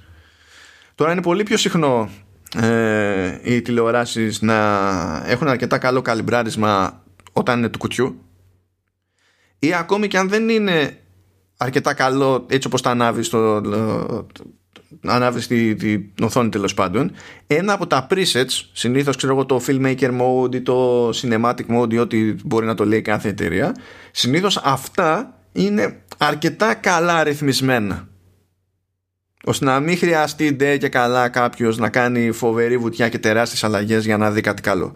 Οπότε σε ακριβές τηλεοράσεις με εξαίρεση το κάποιος να έχει βάλει αυτά τα vivid και τα τέτοια που είναι όχι. Απλά, απλά, απλά όχι. Δεν, όχι. Είστε, δηλαδή δεν σας αξίζει τηλεόραση. Ας το θέσουμε έτσι. Ε, με εξαίρεση κάτι τέτοιο ρε παιδί μου δεν υπάρχει μεγάλο περιθώριο, ξέρεις, να δει κάποιος και καλά κάποια συγκλονιστική διαφορά επειδή τον βοήθησε το, το Apple TV. Βέβαια, σαν, ε, σαν παροχή, καμία αντίρρηση, κανένα πρόβλημα. Ε, η διαδικασία από μόνη της συμφωνώ ότι είναι η χαρά του nerd. Χαίρεσαι και μόνο που συμβαίνει. Οπότε εντάξει, είμαστε cool. Α, αλήθεια υπάρχουν ε, τηλεοράσεις που έρχονται με κάποιο εργαλείο καλυμπραρισματό ώστε να μπορεί ο χρήστη να κάνει οτιδήποτε ή αυτό το πράγμα είναι. Εργαλείο, όχι, γιατί. Τα, α, ε, κοίτα, γίνεται, μπορείς να κάνεις με hardware, έτσι, να κάνεις μετρήσεις. Που αυτό είναι το ιδανικό. Αλλά τα εργαλεία αυτά, λόγω εξειδίκευσης και επειδή δεν είναι mainstream πράγμα, είναι, είναι αρκετά λεφτά και είναι συνδυασμός συνήθως software και τέτοιο. Αυτό που συμβαίνει σε κάποιες περιπτώσεις είναι ότι κατασκευαστές τηλεοράσεων έχουν στο software mode για τέτοιου είδους καλυμπράρισμα ώστε να είναι πιο καλός, πιο καλά και συμβατά ας πούμε όταν θα κουμπώσεις πάνω το σχετικό hardware για να σε διευκολύνουν. Αλλά, αλλά μέχρι εκεί. Okay. μέχρι εκεί. Γιατί το να πεις ότι παίρνω κολορίμετρα ας πούμε μιλάμε για λεφτά όχι αστεία. Δεν είναι χαμαλές αυτό αν φάνει αν φάνει Λοιπόν, πάει και αυτό. να πούμε τώρα δύο πραγματάκια λίγο για τα, για τα AirTags. Γιατί και αυτά προκύψαν αργότερα. Να πούμε λοιπόν ότι επειδή συνδέονται με Apple ID αυτά, μπορούμε να έχουμε στο ίδιο Apple ID μέχρι 16. Με ένα πρόχειρο υπολογισμό 29 δολάρια επί 16. Πρέπει να έχουν βγει και ελληνικές τιμές. Γιατί... Ναι, απλά επειδή δεν θυμάμαι την ελληνική τιμή ποτέ. νομίζω είναι 30-35, κάπου εκεί είναι νομίζω. Έστω ότι είναι 35 ευρώ λοιπόν. 35 ευρώ επί 16. Εντάξει. Μπορείτε να χαλάσετε μέχρι 560 ευρώ. Έτσι. Αυτό. Δε, άμα χαλάσετε παραπάνω δεν έχει νόημα.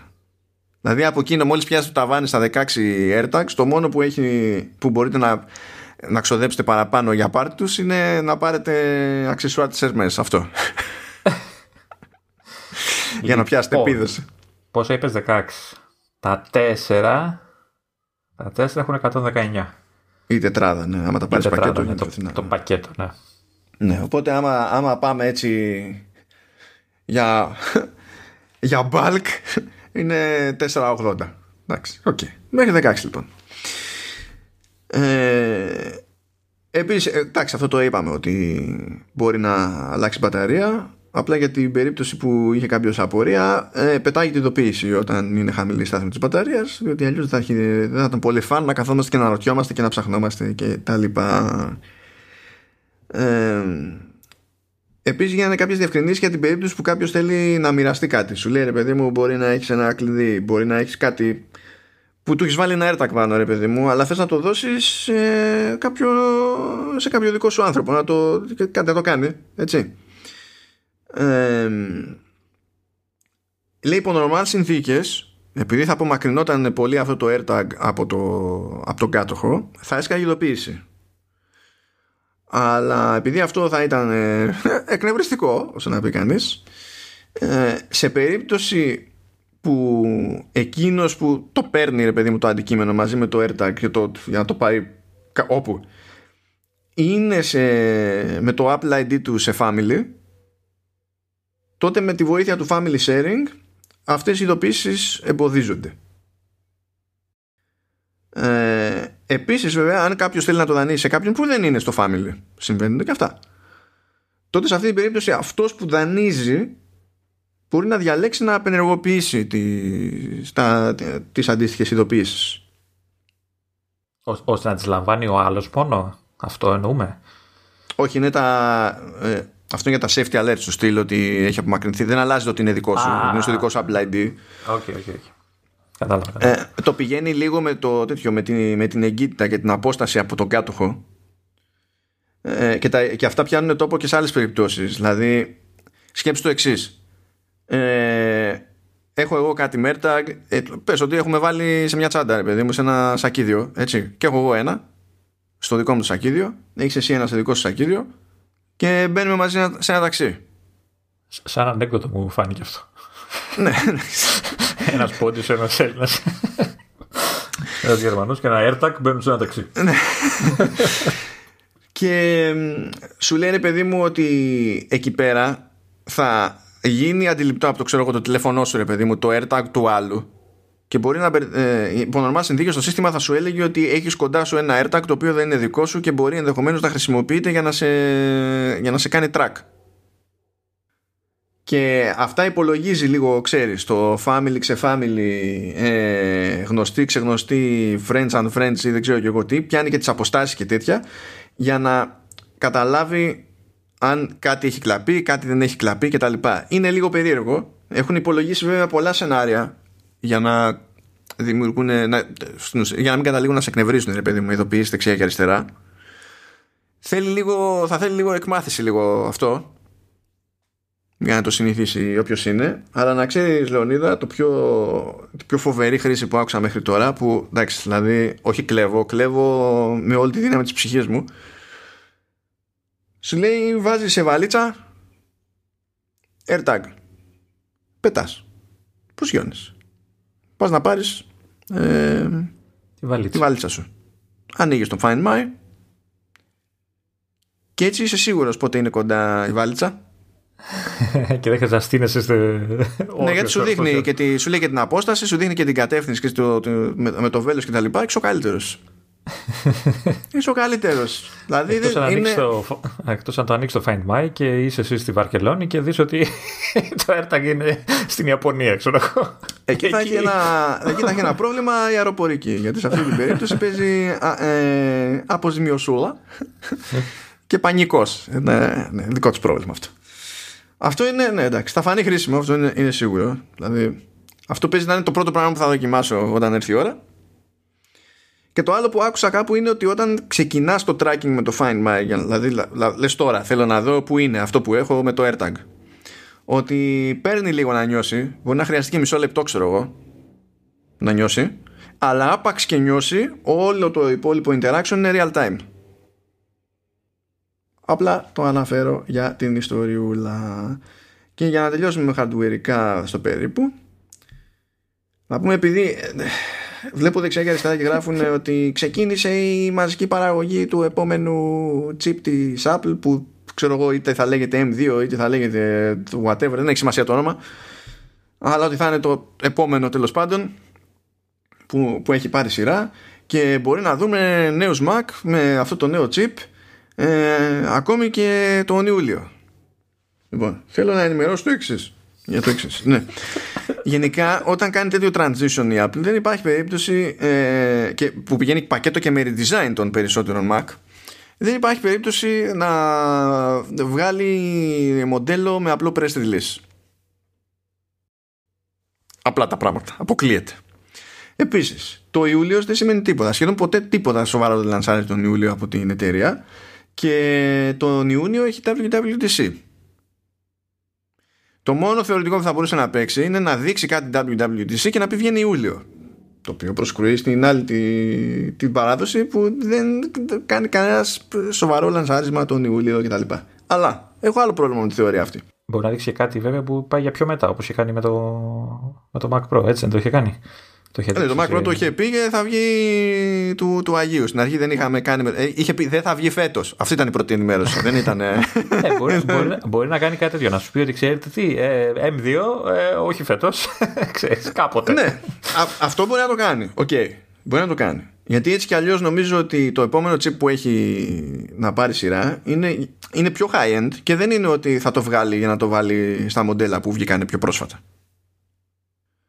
Ε, οπότε δεν είναι ότι ξέρεις το ένα θα φάει τις πωλήσεις του άλλου και τα λοιπά, ξέρω Αλλά τέλος πάντων, έχω ένα θέμα με το timing αυτό, διότι βασίζεται στο εξής απλό concept. Λέει λοιπόν, ξεκίνησε, ξεκίνησε τώρα πρόσφατα η μαζική παραγωγή αυτού του νέου chip. Λες πάρα πολύ ωραία, OK. Okay. Αυτό όντως μπορεί να υπάρχουν πηγές από, από το κομμάτι της παραγωγής και των προμηθευτών κτλ. Και, και να βγαίνει αυτή η πληροφορία. Σούπερ. Λέει, χρειάζονται τρεις μήνες για να κατασκευάσουν τα, τα chip. Άρα τι έχουμε τώρα, βάζουμε τρεις μήνες και άρα βγαίνει προϊόν. Παιδιά δεν είναι έτσι. δεν λειτουργεί έτσι η πραγματικότητα. Πρώτα απ' όλα, το βγαίνει σε τρεις μήνες το chip δεν σημαίνει ότι ε, βάζουμε τα υλικά στη μία και σε τρεις μήνες έχουν βγει 2 εκατομμύρια chip και μπορούμε να έχουμε 2 εκατομμύρια Mac. Δεν πηγαίνει έτσι. Και αυτό το θέλουν τρεις μήνες, το εννοούν θέλουν τρεις μήνες. Δηλαδή βάζουμε το, ε, το, το wafer, ας πούμε, το, που είναι το, το πυρίτιο από τη μια μπάντα και όντως για να βγει έτοιμο το πρώτο σετάκι από chip θέλει τρεις μήνες. Και, και, και μετά πρέπει να. Chip, ναι. όχι Mac. Όχι Mac, ναι. Μετά είναι συναρμολόγηση, υπάρχει και το άλλο κομμάτι με τη, με τη συναρμολόγηση. Που δεν γίνεται καν στο ίδιο μέρος. έτσι. δεδομένου ότι έχει, ότι έχει σχεδιαστεί αυτός ο Mac, έτσι, γιατί αν δικαιολογεί το τσιπάκι θα θέλει αλλαγές και αυτό σαν, σαν συσκευή για να το φορέσει. Ναι, εντάξει, τώρα κοίτα, νομίζω ότι πια επειδή πάνε σε φάση redesign, αυτά θα έχουν πάει λίγο παράλληλα, θα έχουν κινηθεί. Αλλά τέλος πάντων, ναι. Ε, δεν, δηλαδή δεν ξεκινάμε με τη μαζική παραγωγή και αύριο βγήκαν τα πρώτα τσιπάκια, μεθαύριο βγήκαν τα άλλα τσιπάκια, άρα κρατάμε κάβα τρεις μήνες και έχουμε να κάνουμε λανσάρισμα. Δεν, δεν, είναι, δεν είναι έτσι αυτό το πράγμα. Δηλαδή είναι, είναι λίγο χλωμό. Είναι λίγο χλωμό. Μην μη τζιτώνεστε. Μην τζιτώνεστε.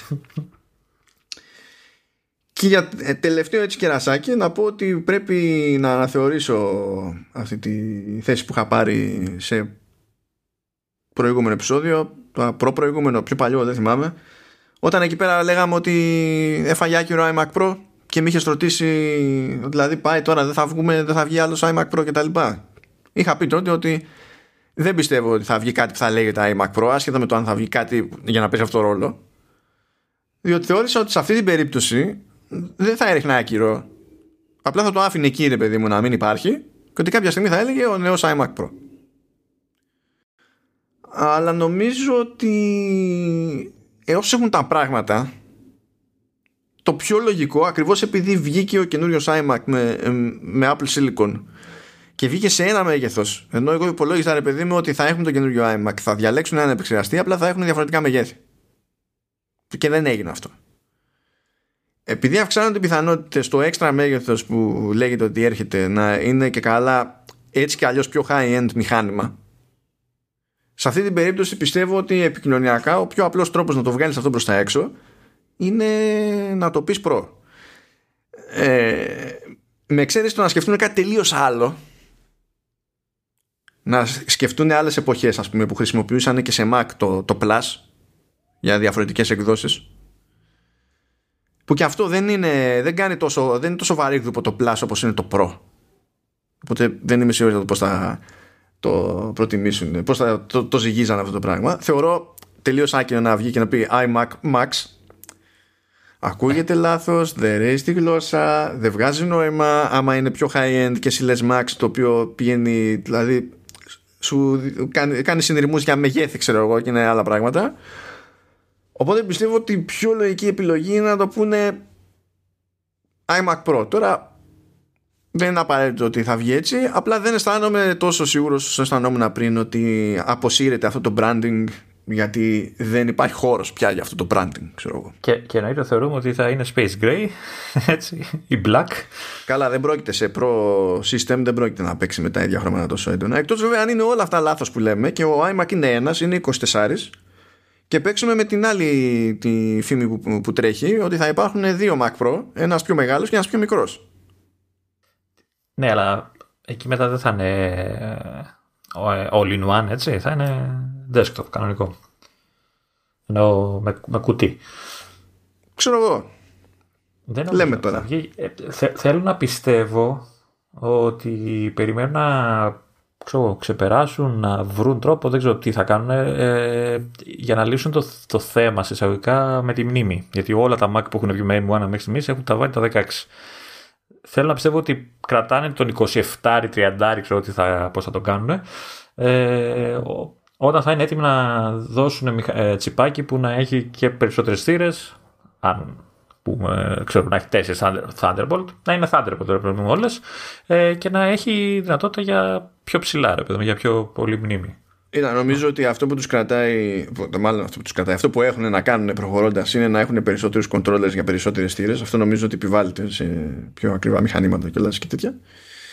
Και περισσότερες και ικανότερες θύρες, κατά μεσόρο. Ε, νομίζω ότι τίθεται ένα θέμα για ότι θα κάνουν γενικά με GPU και σε ποιες κατηγορίες. Πάντως τώρα δεν διάβαζα ότι ξανά υποστηρίζουν τώρα πάλι καινούργιες κάρτες AMD. Ναι, αυτό το λένε επειδή έγιναν, ανανεώθηκαν οι drivers για Radeon με το, με το 11.3 το, το macOS αλλά αυτό μπορεί να έγινε απλά επειδή, επειδή πρέπει να τις υποστηρίξουν στο Mac Pro. Τους ξέρει. Έτσι, δεν μπορώ να το ζυγίσω αυτό τώρα σοβαρά. Άκουσα και εγώ ότι άρχισαν οι θεωρίες σχετικές αλλά δεν ξέρω πόσο τη νοιάζει αυτό το κομμάτι την, την Apple ας πούμε για να πει ότι εξακολουθώ και εγώ discrete GPU και σε ποιες κατηγορίες Mac θα την νοιάζει. Αλλά για το θέμα της RAM που λες, επειδή δεν είναι εύκολη υπόθεση να πεις ότι βάζω on-die RAM και να φτάσω στα νούμερα που έφτανα με, με ακριβότερους Mac προηγουμένως. Δηλαδή, μην ξεχνάμε, ο Mac Pro παίρνει 1,5 TB RAM. Δεν υπάρχει concept βάζω 1,5 TB RAM on-die δίπλα στο system on chip. δεν παίζει αυτό. Είναι απλά αυτό. Ε, δεν υπάρχει. Ε, οπότε νομίζω ότι εκεί πέρα ε, ή θα έχουν κάποιο υβριδικό σύστημα του στυλ θα έχει πάνω 8 γίγκα ξέρω εγώ και τα υπόλοιπα θα είναι με ντυμάκια ξεχωριστά και απλά θα υπάρχει μια αντιστοιχία στον τρόπο με τον οποίο λειτουργούν ή μπορεί και να κόψουν τελείως την on-die RAM να πούμε ότι σε αυτά τα μοντέλα δεν έχει καν νόημα να το πάνε όλο με ντυμάκια και να χρησιμοποιήσουν το χώρο που θα έχουν στο package ας πούμε για να δώσουν πόνο ξέρεις σε πυρήνες, σε CPU, GPU και ιστορίες και παράλληλα θα μπορούσαν βέβαια η Apple να πούνε ότι σε αυτά τα μοντέλα και η μνήμη είναι την αντικαθιστά και ο χρήστη. Μπορεί να την αντικαθιστά. Ξέρεις, όπως τα 27 είχαν πάντα πορτάκια από πίσω και έβγαζε στα ντυμάκια. Επειδή δεν είναι ροντάι, μπορεί και. Ναι, ελπίζω. Ελπίζω. Κοίτα, σε Mac Pro είναι υποχρεωμένοι να το κάνουν. Σε, σε iMac μεγαλύτερο μπορεί να μην το κάνουν, απλά εκπεπιθήσεω, ξέρω εγώ, για το σπάσιμο. Το κάνουν όμως. Το κάνουν. Το κάνουν τόσο καιρό, ναι. Απλά εκεί είναι, ξέρεις, λίγο σε ένα όριο περίεργο για το τι σούζα μπορεί να βαρέσουν στο κεφάλι τους. Ενώ στο ναι, Mac ναι. Pro δεν πιστεύω. Δεν, δεν γίνεται να βγουν για να το πούνε αυτό το πράγμα. Δεν γίνεται. Είναι, είναι παρανοϊκό για εκείνη την κατηγορία πελάτη, ας πούμε. Περίμε, περίμε. Τελείωσε, τελείωσε μετά τις πάκια σου. Ναι, τελείωσε έχω, μετά έχω, έχω και εγώ να πω μια σημαντική πληροφορία που διάβασα και όντως το κοιτάω και δεν έχουν άδικο. Ε, τα χρώματα του iMac, ε, τα 6-7 πόσα είναι, που σου αρέσουν και πολύ, ε, θεωρητικά, βέβαια αυτό εντάξει, το έχουν πει, αλλά δεν ξέρω, το, το είδα σε μια μεριά, αλλά κολλάει ε, είναι, αν τα βάλεις με συγκεκριμένη σειρά, τα χρώματα που είχε το λογότυπο της Apple παλιά, το Rainbow. Ναι, που ήταν με έξι χρώματα. Ε, εντάξει, δεν έχει. Ξέρεις, κάποιες αποχρώσεις είναι πιο σκούρες βέβαια γιατί είναι αυτό. Και λείπει το ασημένιο, το οποίο έτσι δεν είναι χρώμα, είπαμε. Ναι, εντάξει, ναι, μπράβο. Μην με κάνεις να εξηγήσω πάλι τι είναι χρώμα. το silver είναι χρώμα και το silver είναι χρώμα. Δεν είναι χρώμα. Οπότε θα τα πάρεις όλα, θα τα βάλεις με μια σειρά και θα λες: ε, είμαι... Έχω το λογότυπο της Apple σε iMac. Ε, λοιπόν, ε, καλά, βγήκαν όλα τα updates του σύμπαντος. Έτσι, βγήκε iOS, iPadOS ε, και tvOS 14.5. Βγήκε update για το HomePod που ένας σου ξέρει πώς λέγεται αυτό το OS. Ε, βγήκε το macOS 11.3, βγήκε ο watchOS 7.4, οπότε θα έχετε κάνει ή θα έχετε να κάνετε τέλος πάντων updates δεξιά και αριστερά. Υπάρχουν πολλά πράγματα που θα ξεχωρίσουμε μερικά την επόμενη φορά γιατί τώρα δεν προλαβαίνουμε. Είναι περίεργο. Αυτή είναι πολύ, τροφα, ε, πολύ πιο τροφαντό αυτό το πατσάκι από το αναμενόμενο. Και ίσως εξηγείται και το ότι περάσανε 8 μπέτα μέχρι να βγει, έτσι. Αρκετές για point. Ε, Ούτε αυτό μας έσωσε, αλλά τέλος πάντων. και όχι τίποτα άλλο, καπάκι, καπάκι. Δηλαδή πριν βγει το, πριν βγει το public release, ε, βγήκε η public beta για macOS 11.4 και για, 14, και για iOS 14.6. Μπαμ, μπαμ. Και, και iPadOS. Ναι. Και νομίζω και, και, και tvOS νομίζω έχει βγει. Α, και tvOS. Ναι, κατε, Νομ... κατευθείαν. Δηλαδή, δεν... Νομίζω, νομίζω πάνε πακέτο αυτά. Ε, ναι. Ε, εντάξει. Τα, κανένα δυο τα είπες ήδη. Δηλαδή το καλυμπράσμα που είπαμε πριν, το, τα καινούργια χειριστή, υποστήριξη για τα χειριστήρια τα καινούργια. Ναι, ναι, ναι. Απλά έχει πολλά μικρό πράγματα τα οποία είναι mm. τσαχπίνικα. Θα, θα, θα μας απασχολήσουν μερικά άλλη φορά. Αλλά τώρα θα μας απασχολήσει η εφαρμογή που λέγεται Apple Podcasts. Λοιπόν, καληνύχτα ή καλημέρα, δεν ξέρω τι, που τι ώρα με ακούτε. Ε, θα τα πούμε την άλλη εβδομάδα η μισή αυτό. Τα αφήνω το μάνο στα χέρια σας. Θα σας πρότεινα αυτό που με πρότεινε σήμερα το ρολόι μου για πρώτη φορά. Χαμηλάστε την ένταση, γιατί την ακούτε, ακούτε πολύ δυνατά μουσική. Ε, χαμηλάστε λοιπόν την ένταση των ε, ακουστικών, γιατί προφανώς ακουστικά μας ακούτε. Γιατί αυτό που θα ακολουθήσει δεν θέλετε να τα ακούτε τόσο δυνατά τα αυτάκια σας. Podcasts. Λοιπόν, θα προσπαθήσω να το, να το διηγηθώ όμορφα. Πονάω ήδη. Τα παλιά τα χρόνια, όταν υπήρχε κάποιο πρόβλημα με, με Apple Podcasts, εμείς που είμαστε podcasters μπορούσαμε να δηλώσουμε αυτό το πρόβλημα στο support και έλεγε η εταιρεία ότι κοιτάζουμε να απαντάμε εντός 24 ώρων. Και όντως το κάνανε αυτό. Όσες φορές χρειάστηκε δηλαδή να δηλώσω κάποιο πρόβλημα, όντως απαντούσαν εντός 24 ώρων και μερικές φορές απαντούσαν. Δηλαδή έχει, απα, έχει τύχει να μου απαντήσουν εντός ώρας. Φαίνεται ότι κάτι έχει πάει στραβά όταν, έχω, όταν δηλώνω δύο νέα προβλήματα τα οποία μακάρι να ήταν και μονοσήμαντα δηλαδή έχουν ένα βαθμό πολυπλοκότητας για τα δύο.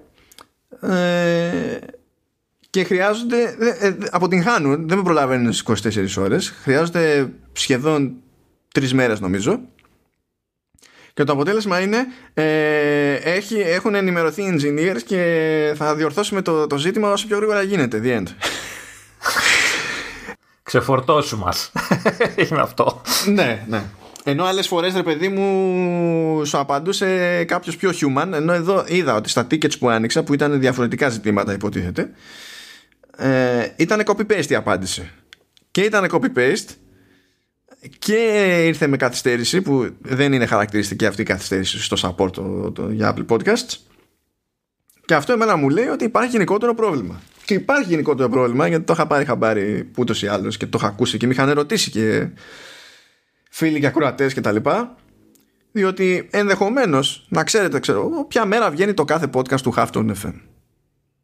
Και να είδατε αυτές τις μέρες μετά από τα όποια updates και τέτοια ότι δεν σας έσκαγε το νέο επεισόδιο την ημέρα που προβλεπόταν. Αυτό δεν σημαίνει ότι εμείς δεν το βγάλαμε την ημέρα και την ώρα που συνηθίζουμε να τα βγάλουμε. Θα σημαίνει το podcast, το, η εφαρμογή podcast έχει κάποιες απόψεις για την πραγματικότητα και το χώρο χρονικό συνεχές. Α πούμε, βγαίνει μια εκπομπή τη Δευτέρα και κάνεις manual refresh εσύ στην εφαρμογή. Δεν με ενδιαφέρει. Θα το στο εμφανίσω Παρασκευή. Γιατί, γιατί μ' αρέσει. Πιστεύεις ότι αυτό σημαίνει πως θα υπάρχει τέσσερις μέρες καθυστέρηση για όλα σου τα feeds που κάνεις follow? Όχι. Κάποια για το σπάσιμο θα στα βγάζω τη σωστή μέρα αλλά όχι δεν θα εμφανίζονται λίγες ε, ε, δύο ώρες, ξέρω εγώ, ή μία ώρα μετά την αρχική δημοσίευση στο site, στο δικό μας το server. Θα, έχουν, θα, θα είναι τυχαίες οι ώρες που θα περνάνε. Και αυτό δεν ισχύει μόνο στην περίπτωση του Halftone FM, αυτό ισχύει και με ξένα podcast που ακούω κτλ. Είναι γενικότερο το ζήτημα. Δηλαδή κάτι παίζει περίεργο. Δεν ισχύει σε όλους τους χρήστες. Δηλαδή κάποιοι είχαν θέμα τέτοιο που έχω και εγώ ε, και έχει και ο Λεωνίδας από τη μεριά του. Κάποιοι δεν είχαν το, το ίδιο θέμα, οπότε δεν μπορούμε να καταλάβουμε τι συμβαίνει. Σε εμάς είχαμε το, το, το υπέροχο που μου έλεγε ε, Δεν εμφανίζεται πουθενά το, το καινούριο επεισόδιο. Και σου λέγω Στο Mac εμφανίζεται, στο iPhone όχι. Ναι. Στην ίδια μέρα. ανοιχτά ταυτόχρονα, έτσι. Δεν έχουμε κάνει κάτι λάθος. Όλα μας τα feeds είναι φορμαρισμένα ακριβώς όπως τα θέλει η Apple. Είναι validated κανονικά με τα tools της Apple. Είναι όλα κομπλέ. Δεν υπάρχει κανένα θέμα ως προς αυτό. Αλλά η φάση είναι άγρια δύση. Και το, αυτό που με βιδώνει περισσότερο είναι ότι δεν πιάνει το manual refresh. Δηλαδή υπάρχει ένα feed εκεί έξω το οποίο είναι σωστά ενημερωμένο. Αυτό το feed χρησιμοποιεί η Apple για την εφαρμογή της. Εσύ κάνεις refresh και για κάποιο λόγο θεωρεί ότι δεν τον ενδιαφέρουν, ε, δεν τον ενδιαφέρουν οι νέες προσθήκες στο, στο RSS feed. Δηλαδή υπάρχει το RSS feed για αυτό το λόγο. για αυτό κάνει το RSS feed και σου λέει δεν με νοιάζει. Δηλαδή δεν μου φτάνει το, δεν μου φτάνει τα προβλήματα που έχουμε Google Podcast που εκεί πέρα εντάξει τύποι είναι ανάπηροι δεν το συζητάμε καν. Είναι, είναι, είναι απαράδεκτη. Είναι παντελώς απαράδεκτη. Έχουμε αυτό για κερασάκι, τα έχει κάνει μαντάρα και ήλπιζα εγώ ότι στο public ε, release του κάθε OS αυτό θα ίσιονε. Γιατί δεν ίσχυε το μεταξύ και σε όλες τις beta. Άρχισε να υπάρχει αυτό το πρόβλημα από τη δεύτερη beta. Η πρώτη ήταν κομπλέ, ας πούμε, που υποτίθεται ότι η πρώτη είναι η πιο πρώιμη και πιο τέτοια. Μετά κάτι αλλάξανε αυτοί από την πάντα τους. Και 7 εκδόσεις beta αργότερα δεν είχαν λύσει το θέμα, ρε παιδί μου. Σου λέει χαλαρά, δεν χάθηκε ο κόσμος. Δεν, δεν αλλάξαν, το αναβαθμίσαν. Δηλαδή, σκέψου να είσαι YouTuber, να λες ανεβάζω ένα βίντεο και να αναρωτιέσαι πόσες μέρες θα περάσουν για να σου κάνει την τιμή το YouTube να, να δείξει στους συνδρομητές σου ότι υπάρχει νέο βίντεο. Το οποίο μπορεί να είναι και, δηλαδή ε, να, να περιμένεις και λεφτά από αυτό, έτσι. ναι, ναι, αυτό είναι, είναι, είναι φρίκι. Είναι φρίκι. Ε, ε, τώρα μου είπες, μου είπες ότι δεν σχετίζεται με αυτό το ζήτημα, αλλά υπάρχουν και τα θέματα, δηλαδή στο δικό μας τουλάχιστον με τα notes και όλα αυτά, ότι δεν τα εμφανίζει σωστά τα links. Ναι, σε, σε Apple Podcast δεν εμφανίζει τα notes εκεί που πρέπει να τα εμφανίζει. Ε, δεν εμφανίζει, ενώ στην περιγραφή έχουμε links που είναι οι πηγές ή τα δελτία τύπου ή τα τρέιλερ που βάζουμε, τα, ξέρω εγώ, τα links για τα παιχνίδια στο Apple Arcade κτλ. Ε, ε, διαβάζει το κείμενο ως κείμενο του, του link, αλλά δεν καταλαβαίνει ότι είναι hyperlinks. Το οποίο συμβαίνει σε εμάς, αλλά σε άλλους χρήστες δεν συμβαίνει. Τα εμφανίζεις κανονικά ως hyperlinks. Εμείς εξακολουθούμε να μην κάνουμε κάτι λάθος. τη μεριά μας. και άμα δεν έχεις κάνει κάτι λάθος, δεν έχεις αλλάξει τίποτα από τη μεριά σου, είναι λίγο δύσκολο να κάνεις troubleshooting και εξαρτάται από τη φρίκη που έχει φάει ο άλλος. Στην άλλη πάντα, μόνος του. Μας κόβει περιγραφές επεισοδίων. Πράγμα που δεν συνέβαινε παλαιότερα. Because reasons. Κανείς δεν ξέρει γιατί. Και αυτά τα εξήγησα δηλαδή στο ticket που άλλαξα. Λέω είναι έτσι και έτσι και έτσι και έτσι και είναι γενικό το πρόβλημα. Και δήλωσα εγώ αναγκαστικά για ένα podcast ότι παιδιά έχουμε όλα αυτά τα προβλήματα σε αυτό το podcast. Αλλά λέω δεν θα κάθεσαι να ανοίξω ξεχωριστά tickets για κάθε podcast γιατί σε όλα μας τα podcast έχουμε το ίδιο πρόβλημα. δηλαδή αυτό θεωρήστε το placeholder, ξέρω εγώ. Ότι το, το χρησιμοποιούμε σαν παράδειγμα. Γιατί με όλα μας τα, τα podcast έχουμε το ίδιο πρόβλημα. Οπότε, μαντάρα η φάση με Apple Podcast, μαντάρα με Google Podcast. Μπαίνω και, στο, και στα analytics Spotify και λέει: Έχουμε καθυστέρηση, λέει στην ανανέωση των data. Προσπαθούμε να το λύσουμε το πρόβλημα όσο πιο γρήγορα γίνεται. Και λέω: Τι έγινε, παιδιά, μεγάλη εβδομάδα, ποιος κάνει, δεν κατάλαβα. Τι έχει γίνει εδώ πέρα; Ποιος θα ναι. σου βλύσουμε με τώρα στο το σουκού; Ναι, αλλά στο Spotify είναι όλα σωστά εμφανίζονται. Οπότε στο Spotify, Spotify είναι τα επεισόδια. Ναι, ναι τέτοια, τέτοια λέει. λοιπόν, έχει και κερασάκι όμως το τούρτα. Διότι όταν ε, έγινε η παρουσίαση της Apple στις 20 του μήνα ε, α, άλλαξε και η πλατφόρμα για τους podcasters του Apple Podcasts. Από εκεί που βλέπουμε τα analytics και τα λοιπά. Και έλεγε ότι καλά μου παιδιά κάντε sign in και θα πρέπει να, κάνε, να κάνουμε update στο, στο account διότι στην ουσία αρχίζουν να μετράνε άλλα πράγματα που δεν μετρούσαν πριν και έπρεπε αναδρομικά για όσο καιρό ξέρω εγώ έχεις podcast και τρέχουν να επαναυπολογιστούν τα πάντα και σου έλεγε ρε παιδί μου ότι η διαδικασία θα πάρει ώρες. Λες εντάξει κάνε, κάνε sign in κάνε το switch και περίμενε. Και όντως ξέρω εγώ σχεδόν μια μέρα αργότερα βγήκαν τα δεδομένα όλα κουμπλέ. Περνάνε τρει-τέσσερι μέρες. Ξαναμπαίνω εγώ στα ε, ε, ε, έμπαινα όλες αυτές τις μέρες στα analytics γιατί είχα να ανανεώσω δικά μου στατιστικά που κρατάω σε spreadsheets και τέτοια.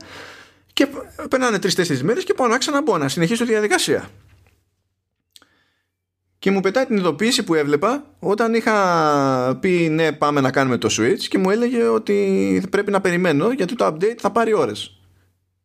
Σαν να γύρισε πίσω στην προηγούμενη τη, τη φάση. Και είναι, είναι τρίτη μέρα που έχω αυτή την ειδοποίηση και δεν μπορώ να δω analytics.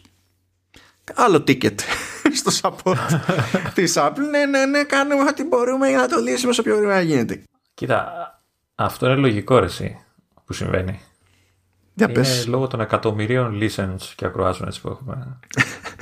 να πούμε για την ιστορία ότι ε, ε, στα analytics προηγουμένως δεν μπορούσαμε να δούμε listens. Δεν μέτραγε listens.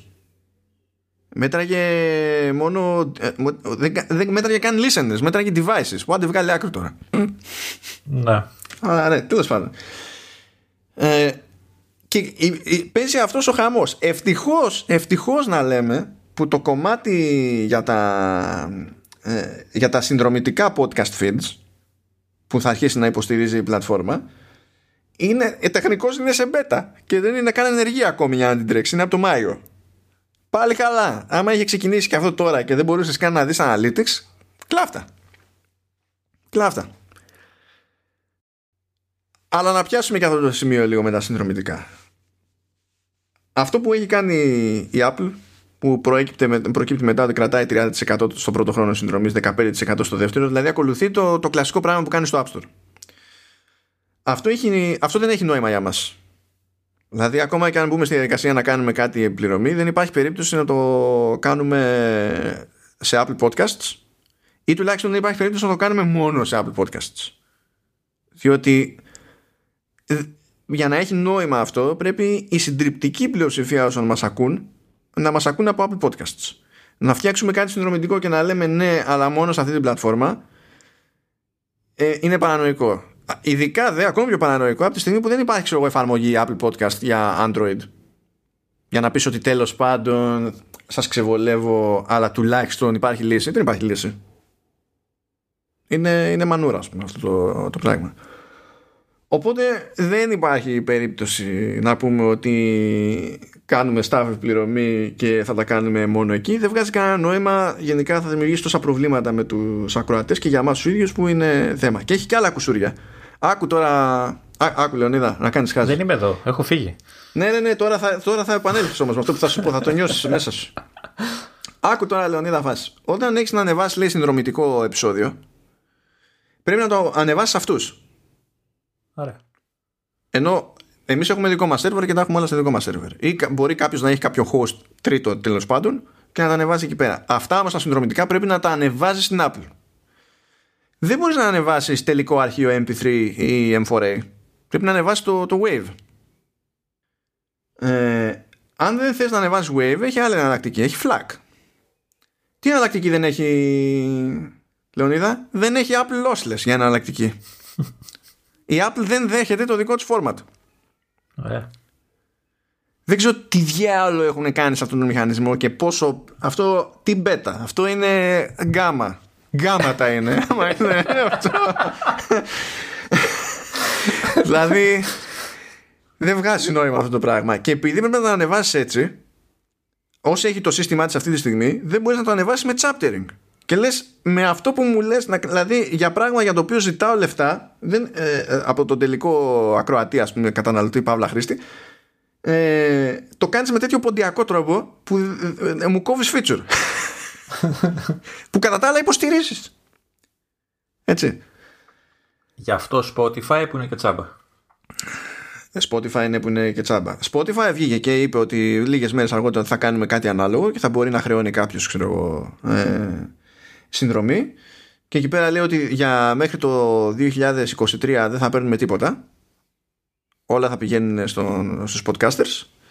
Ε, αλλά από το 2023 και μετά θα έχει 5% και, και στις δύο περιπτώσεις βέβαια έχεις να πληρώσεις ε, τα διαδικαστικά για τη συναλλαγή με την τράπεζα και τέτοια έτσι. Που είναι ξέρω εγώ 2,5-3% είναι κάπου εκεί. Αλλά από ένα σημείο και θα αρχίσουν και αυτοί να παίρνουν, να παίρνουν 5% ε, μια διαφορά που έχουν αυτές οι δύο προσεγγίσεις είναι ότι καλά σε Spotify έτσι κι αλλιώς δεν τράβαγε από το, από το σερβερ σου. Έτσι κι αλλιώς έπαιρνε τα αρχεία σου και τα έκανε re-encode και τραβάνε από το, και μένουν μετά στο δικό του σερβερ okay. αλλά για κάποιο λόγο που δεν καταλαβαίνω δηλαδή ενώ στην Apple σου λέει βάλει ό,τι τιμή θέλεις. Η Spotify έχει βάλει τρία tiers. Έχει βάλει 3, 5 και 8 δολάρια. Δεν καταλαβαίνω γιατί το κάνει αυτό γιατί να μην μπορώ εγώ να βάλω ό,τι τιμή θέλω ας πούμε. Εφόσον μπαίνει σε αυτή τη, τη διαδικασία. Και γενικά θα γίνει πολύ μεγάλη σφαγή γίνεται σφαγή στο κομμάτι του, του podcasting. Ε, δίνει πολύ πόνο η Spotify και καλά κάνεις τη λυκή άσχετα με το αν πάω εγώ την εταιρεία ή όχι. Και, και πολύ άρχισε να ξυπνήσει η Apple σε αυτό το θέμα αλλά δεν υπάρχει παιδιά ωραία λύση δηλαδή ούτε το, το, το, το συνδρομητικό μοντέλο της Spotify ε, είναι, είναι συνολική λύση για κάποιον που έχει μεικτό κοινό εγώ είχα... σε βλέπω να το σκέφτεσαι ενώ ήξερα ότι δεν σε ενδιαφέρει καθόλου. Όχι, κοίταξε, κοίταξε να δεις. Ε, δεν, το, δεν, κάνω, δεν τα αναφέρω τώρα αυτά επειδή ε, ε, αύριο θα βάλω κάπου συνδρομή. Αλλά όταν γίνονται αυτά τα πράγματα δεδομένου ότι αυτό κάνουμε, δεν λες ότι εντάξει δεν κάθομαι να το σκεφτώ καν για το τι, τι μπορεί να σημαίνει αυτό στην πράξη κάποια στιγμή. Προτιμάς να το σκεφτείς μια ώρα αρχίτερα, ώστε άμα έρθει η ώρα και βγάζει νόημα να δοκιμάσεις κάτι, να έχεις ένα πλάνο στο μυαλό σου. Δεν κάθεσαι και κοιτάζεις τα σύννεφα. Έτσι. Ε, απλά προσπαθώ να το... Γιατί το podcasting είναι ένας κλάδος στον οποίο έχει από σπόντα, χωρίς να το έχει επιδιώξει, πάρα πολύ μεγάλη δύναμη η Apple Δηλαδή παρά τις κινήσεις αυτές που έχει κάνει Spotify τόσα, τόσα χρόνια ε, στην Αμερική ακόμη το μερίδιο της Apple είναι, είναι πρώτο. Αλλά δεν θα κρατήσει για πολύ καιρό αυτό. Προβλέπετε δηλαδή ότι νομίζω του χρόνου ή κάτι τέτοιο ότι θα έχει πάρει κεφάλι Spotify όπως τρέχουν τα πράγματα στο, στο κομμάτι του podcasting στην Αμερική. Ε, αλλά είναι αυτό που κάνουμε. Δηλαδή, πώς ένας YouTuber θα άκουγε ότι κάνει κάποιες αλλαγές πλατφόρμα η, η Google και λες, κάτσε να δούμε πώς με αγγίζει με αυτό το πράγμα, να το καταλάβω, να ξέρω τι μου γίνεται. Έτσι, έτσι κάνουμε κι εμείς. Βλέπεις να κάνει κίνηση η Apple να ενώσει τα podcast στο music ή έχει, δεν ξέρω. γιατί να το κάνει αυτό; Όπως το έχει κάνει η Spotify, ρε, να έχει μία εφαρμογή για όλα, ας πούμε.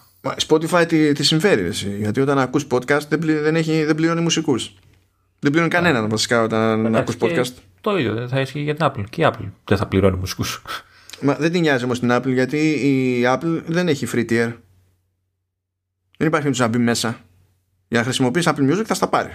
Έτσι κι αλλιώς.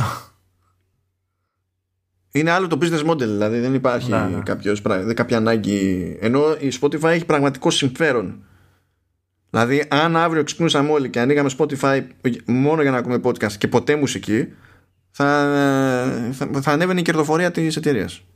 Κατευθείαν. Από, από αυτήν λέγε μόνο. Αλλά ναι, θα παίξει, θα παίξει μανουρίτσα στη, στην όλη φάση. Εμείς είμαστε πάντως φίλοι του Open, ακόμη και στην περίπτωση ενός ενδεχόμενου paid whatever που, που, που ξέρω, λέμε τώρα, θεωρητικά μιλάμε, ε, πάλι θεωρώ σημαντικό να μπορώ να δώσω σε κάποιον που έχει πληρώσει ένα feed και να μπορεί να το χρησιμοποιήσει σε όποια εφαρμογή του γουστάρει. Ενώ έτσι σε ε, κλειδώνεται ο άλλος και σε μια κάποια εφαρμογή. Δεν είμαι super fan αυτού του concept, ειδικά στην περίπτωση του, του podcasting. Γιατί υπάρχουν εφαρμογές πολύ καλές εκεί έξω που προσφέρουν ευκολίες που βοηθούν στη, στην κατανάλωση του, του περιεχομένου αυτού. Είναι, έχουν, προσφέρουν quality of life διαφορετικό που με νοιάζει. Και, και υπάρχει και κόσμος, δηλαδή βλέπω δηλαδή και από τα στατιστικά που, που ακούει ρε παιδί μου ο κόσμος. Έτσι. Ε, όλα αυτά σημαίνουν ότι θα πεθάνουμε στην ψάθα, έτσι. δεν υπάρχει ποτέ καμία ελπίδα. Καλά, αυτό δεν είναι. Ε, εσύ το ακούς για νέο αυτό λέει. και να σου πω ότι εντάξει, η απογοήτευση. Ξενέρα.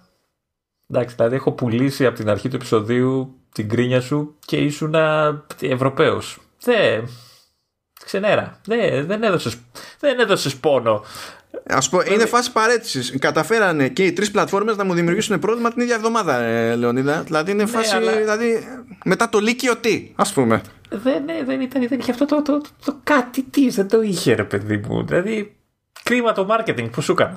Η αλήθεια είναι ότι τουλάχιστον με Google έχω ξεθυμάνει λίγο γιατί έχω ρίξει κάτι καντήλια σε Facebook τέτοια που δεν έχουν τελειωμό. Ε. Οι τύποι είναι ηλίθιοι, έτσι. Είναι ηλίθιοι.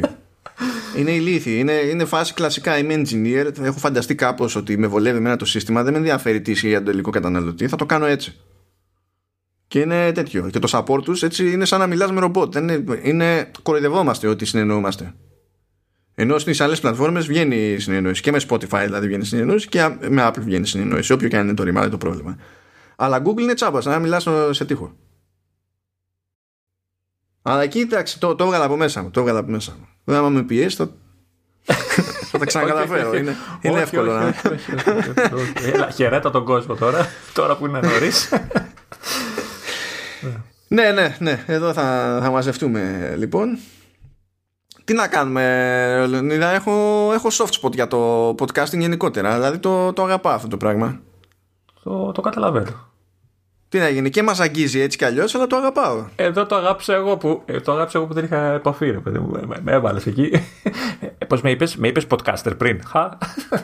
Ε, podcasters είμαστε, τι να κάνουμε. Είμαστε, αυτά είναι, αυτά είμαστε είναι, podcasters. Είμαστε podcaster. Ε, δηλαδή, να σβήσω το influencer και να βάλω podcaster στο προφίλ μου. Ε, ναι, σε αυτό θεωρείται αναβάθμιση. Έπρεπε να το έχεις εκμεταλλευτεί αυτό. Γιατί influencer, επειδή δεν είναι κάτι συγκεκριμένο. Μήπως είναι influenza, δεν ξέρω ναι, επειδή, ναι, μπορεί να είναι μέχρι και, και κάτι τέτοιο. Συνήθως είναι πιο safe να, να πεις με podcaster μεταξύ των δύο. Γιατί influencer μπορεί να είσαι, πώς να σου πω ρε παιδί μου, και να, να, να σπρώχνεις και, και ενυδατικές στο Instagram. Θα μου πεις κακό είναι. Όχι. όχι, δεν είναι κακό, αλλά δεν είναι και κάτι που πηγαίνει πακέτο με κάποιο είδους εξειδίκευση. Είναι απλά σπρώχνουν ενυδατικέ στο Instagram. Είναι αυτό. Ε, εγώ πάντως, άμα θέλετε και πληρώνετε, σπρώχνω ό,τι ενυδατική θέλετε. δεν, δεν ξέρω πώς, αλλά θα τη θα, θα, θα βάλω κάπου, θα τη σπρώχνω έτσι. Να, θα κάνω. Τι μου θύμισες και με αυτό θα κλείσω. Που ακόμα δεν το, δεν το έχω καταλάβει. Δηλαδή τι παίχτηκε. Μια φορά έπαιζε εδώ πέρα μια έκθεση κοντά. Ήταν, ποια ήταν. Game of Thrones ήταν, ήταν κάτι άλλο. Όχι, Athens Con. Δεν, πραγματικά δεν θυμάμαι. Αλλά ήταν από αυτά τα λίγα που γίνονται σε νουπού και λες: Κοίταξε να δεις το ένα πράγμα, παύλα, δηλαδή event, παύλα έκθεση, το οποίο μπορώ να πάω με τα πόδια. Ναι. Συνήθως ή πρέπει να φάω ώρες από τη ζωή μου για να πάω εκεί που πρέπει, ή πρέπει να πάω ένα αεροπλάνο. Είναι. δηλαδή, OK, okay, εδώ με τα πόδια, casual. Και για κάποιο λόγο με είχαν πάρει τηλέφωνο από την ιδέα. Το οποίο δεν μου έβγαλε νόημα τότε. Μέχρι σήμερα εξακολουθώ να μην βγάζω νόημα γιατί με είχαν πάρει τηλέφωνο από την Ιβαία για να, για να, για να πάω από εκεί, ξέρω εγώ. Γιατί και λέω, έλα Χριστί, να, άκου τώρα, να κάνουμε κονέ με την Ιβαία ε, και καλά για συμφωνία, για social posts και τα λοιπά. Το οποίο ε, υπονοεί λεφτά. Και αυτό εννοούσαν. Αλλά ε, με συγχωρείτε, εγώ είμαι, είμαι press. Το concept με πληρώνεται για να κάνω social posts έχει ένα πρόβλημα. Δεν παίζει ναι. ναι, ξεπερνάμε το πού κολλάει το κοινό στο οποίο οθύνομαι εγώ με νηβαία. το ξεπερνάμε αυτό τελείως. είναι ένα αστείο από μόνο του. Έτσι και ναι, είναι, δεν παίζει. Δεν υπάρχει πρόβλημα. Κάτι δεν έχετε καταλάβει στην όλη φάση. Αλλά ναι, OK. Okay, εντάξει. Anyway, αυτές οι ιστορίες. Λοιπόν, οπότε αφήνουμε τον κόσμο. Ναι. Ετοιμαστείτε εσείς που μας ακούτε. Κάντε χώρο. Ναι, βέβαια. Έτσι, πλησιάζει η μαγειρίτσα. Κάντε χώρο για χόρορ. Ε, χώρο για μαγειρίτσα, για κοκορετσάκι, η πιο τυχερή, αρνάκι, κρεατάκι, τέλος πάντων οτιδήποτε σχήματος και μορφής κόκκινο αυγουλάκι. Δεν θέλει και λίγη γαρδούμπα τίγκα στο λεμόνι, ε, φιλαράκι. Ό,τι θες, ό,τι, ό,τι αγαπάς. Να, να σου έρθει και να το φας. Κόκκινο αυγουλάκι, ε, πράσινο, έφαγα, θέλετε. Ε, έφαγα τα ντερά μου και μετά έβγαλα τα ντερά μου, ξέρεις αυτό, αλλά είναι λίγο πιο Όχι, έφαγες τα ντερά τους. Ναι. τα πρώτα. Αλλά εντάξει. Ναι, ετοιμαστείτε, φάτε, κάντε, χωνέψτε κάποια στιγμή. Ερχόμαστε την άλλη εβδομάδα κανονικά. Σωστά; Ναι, ναι, κανονικά.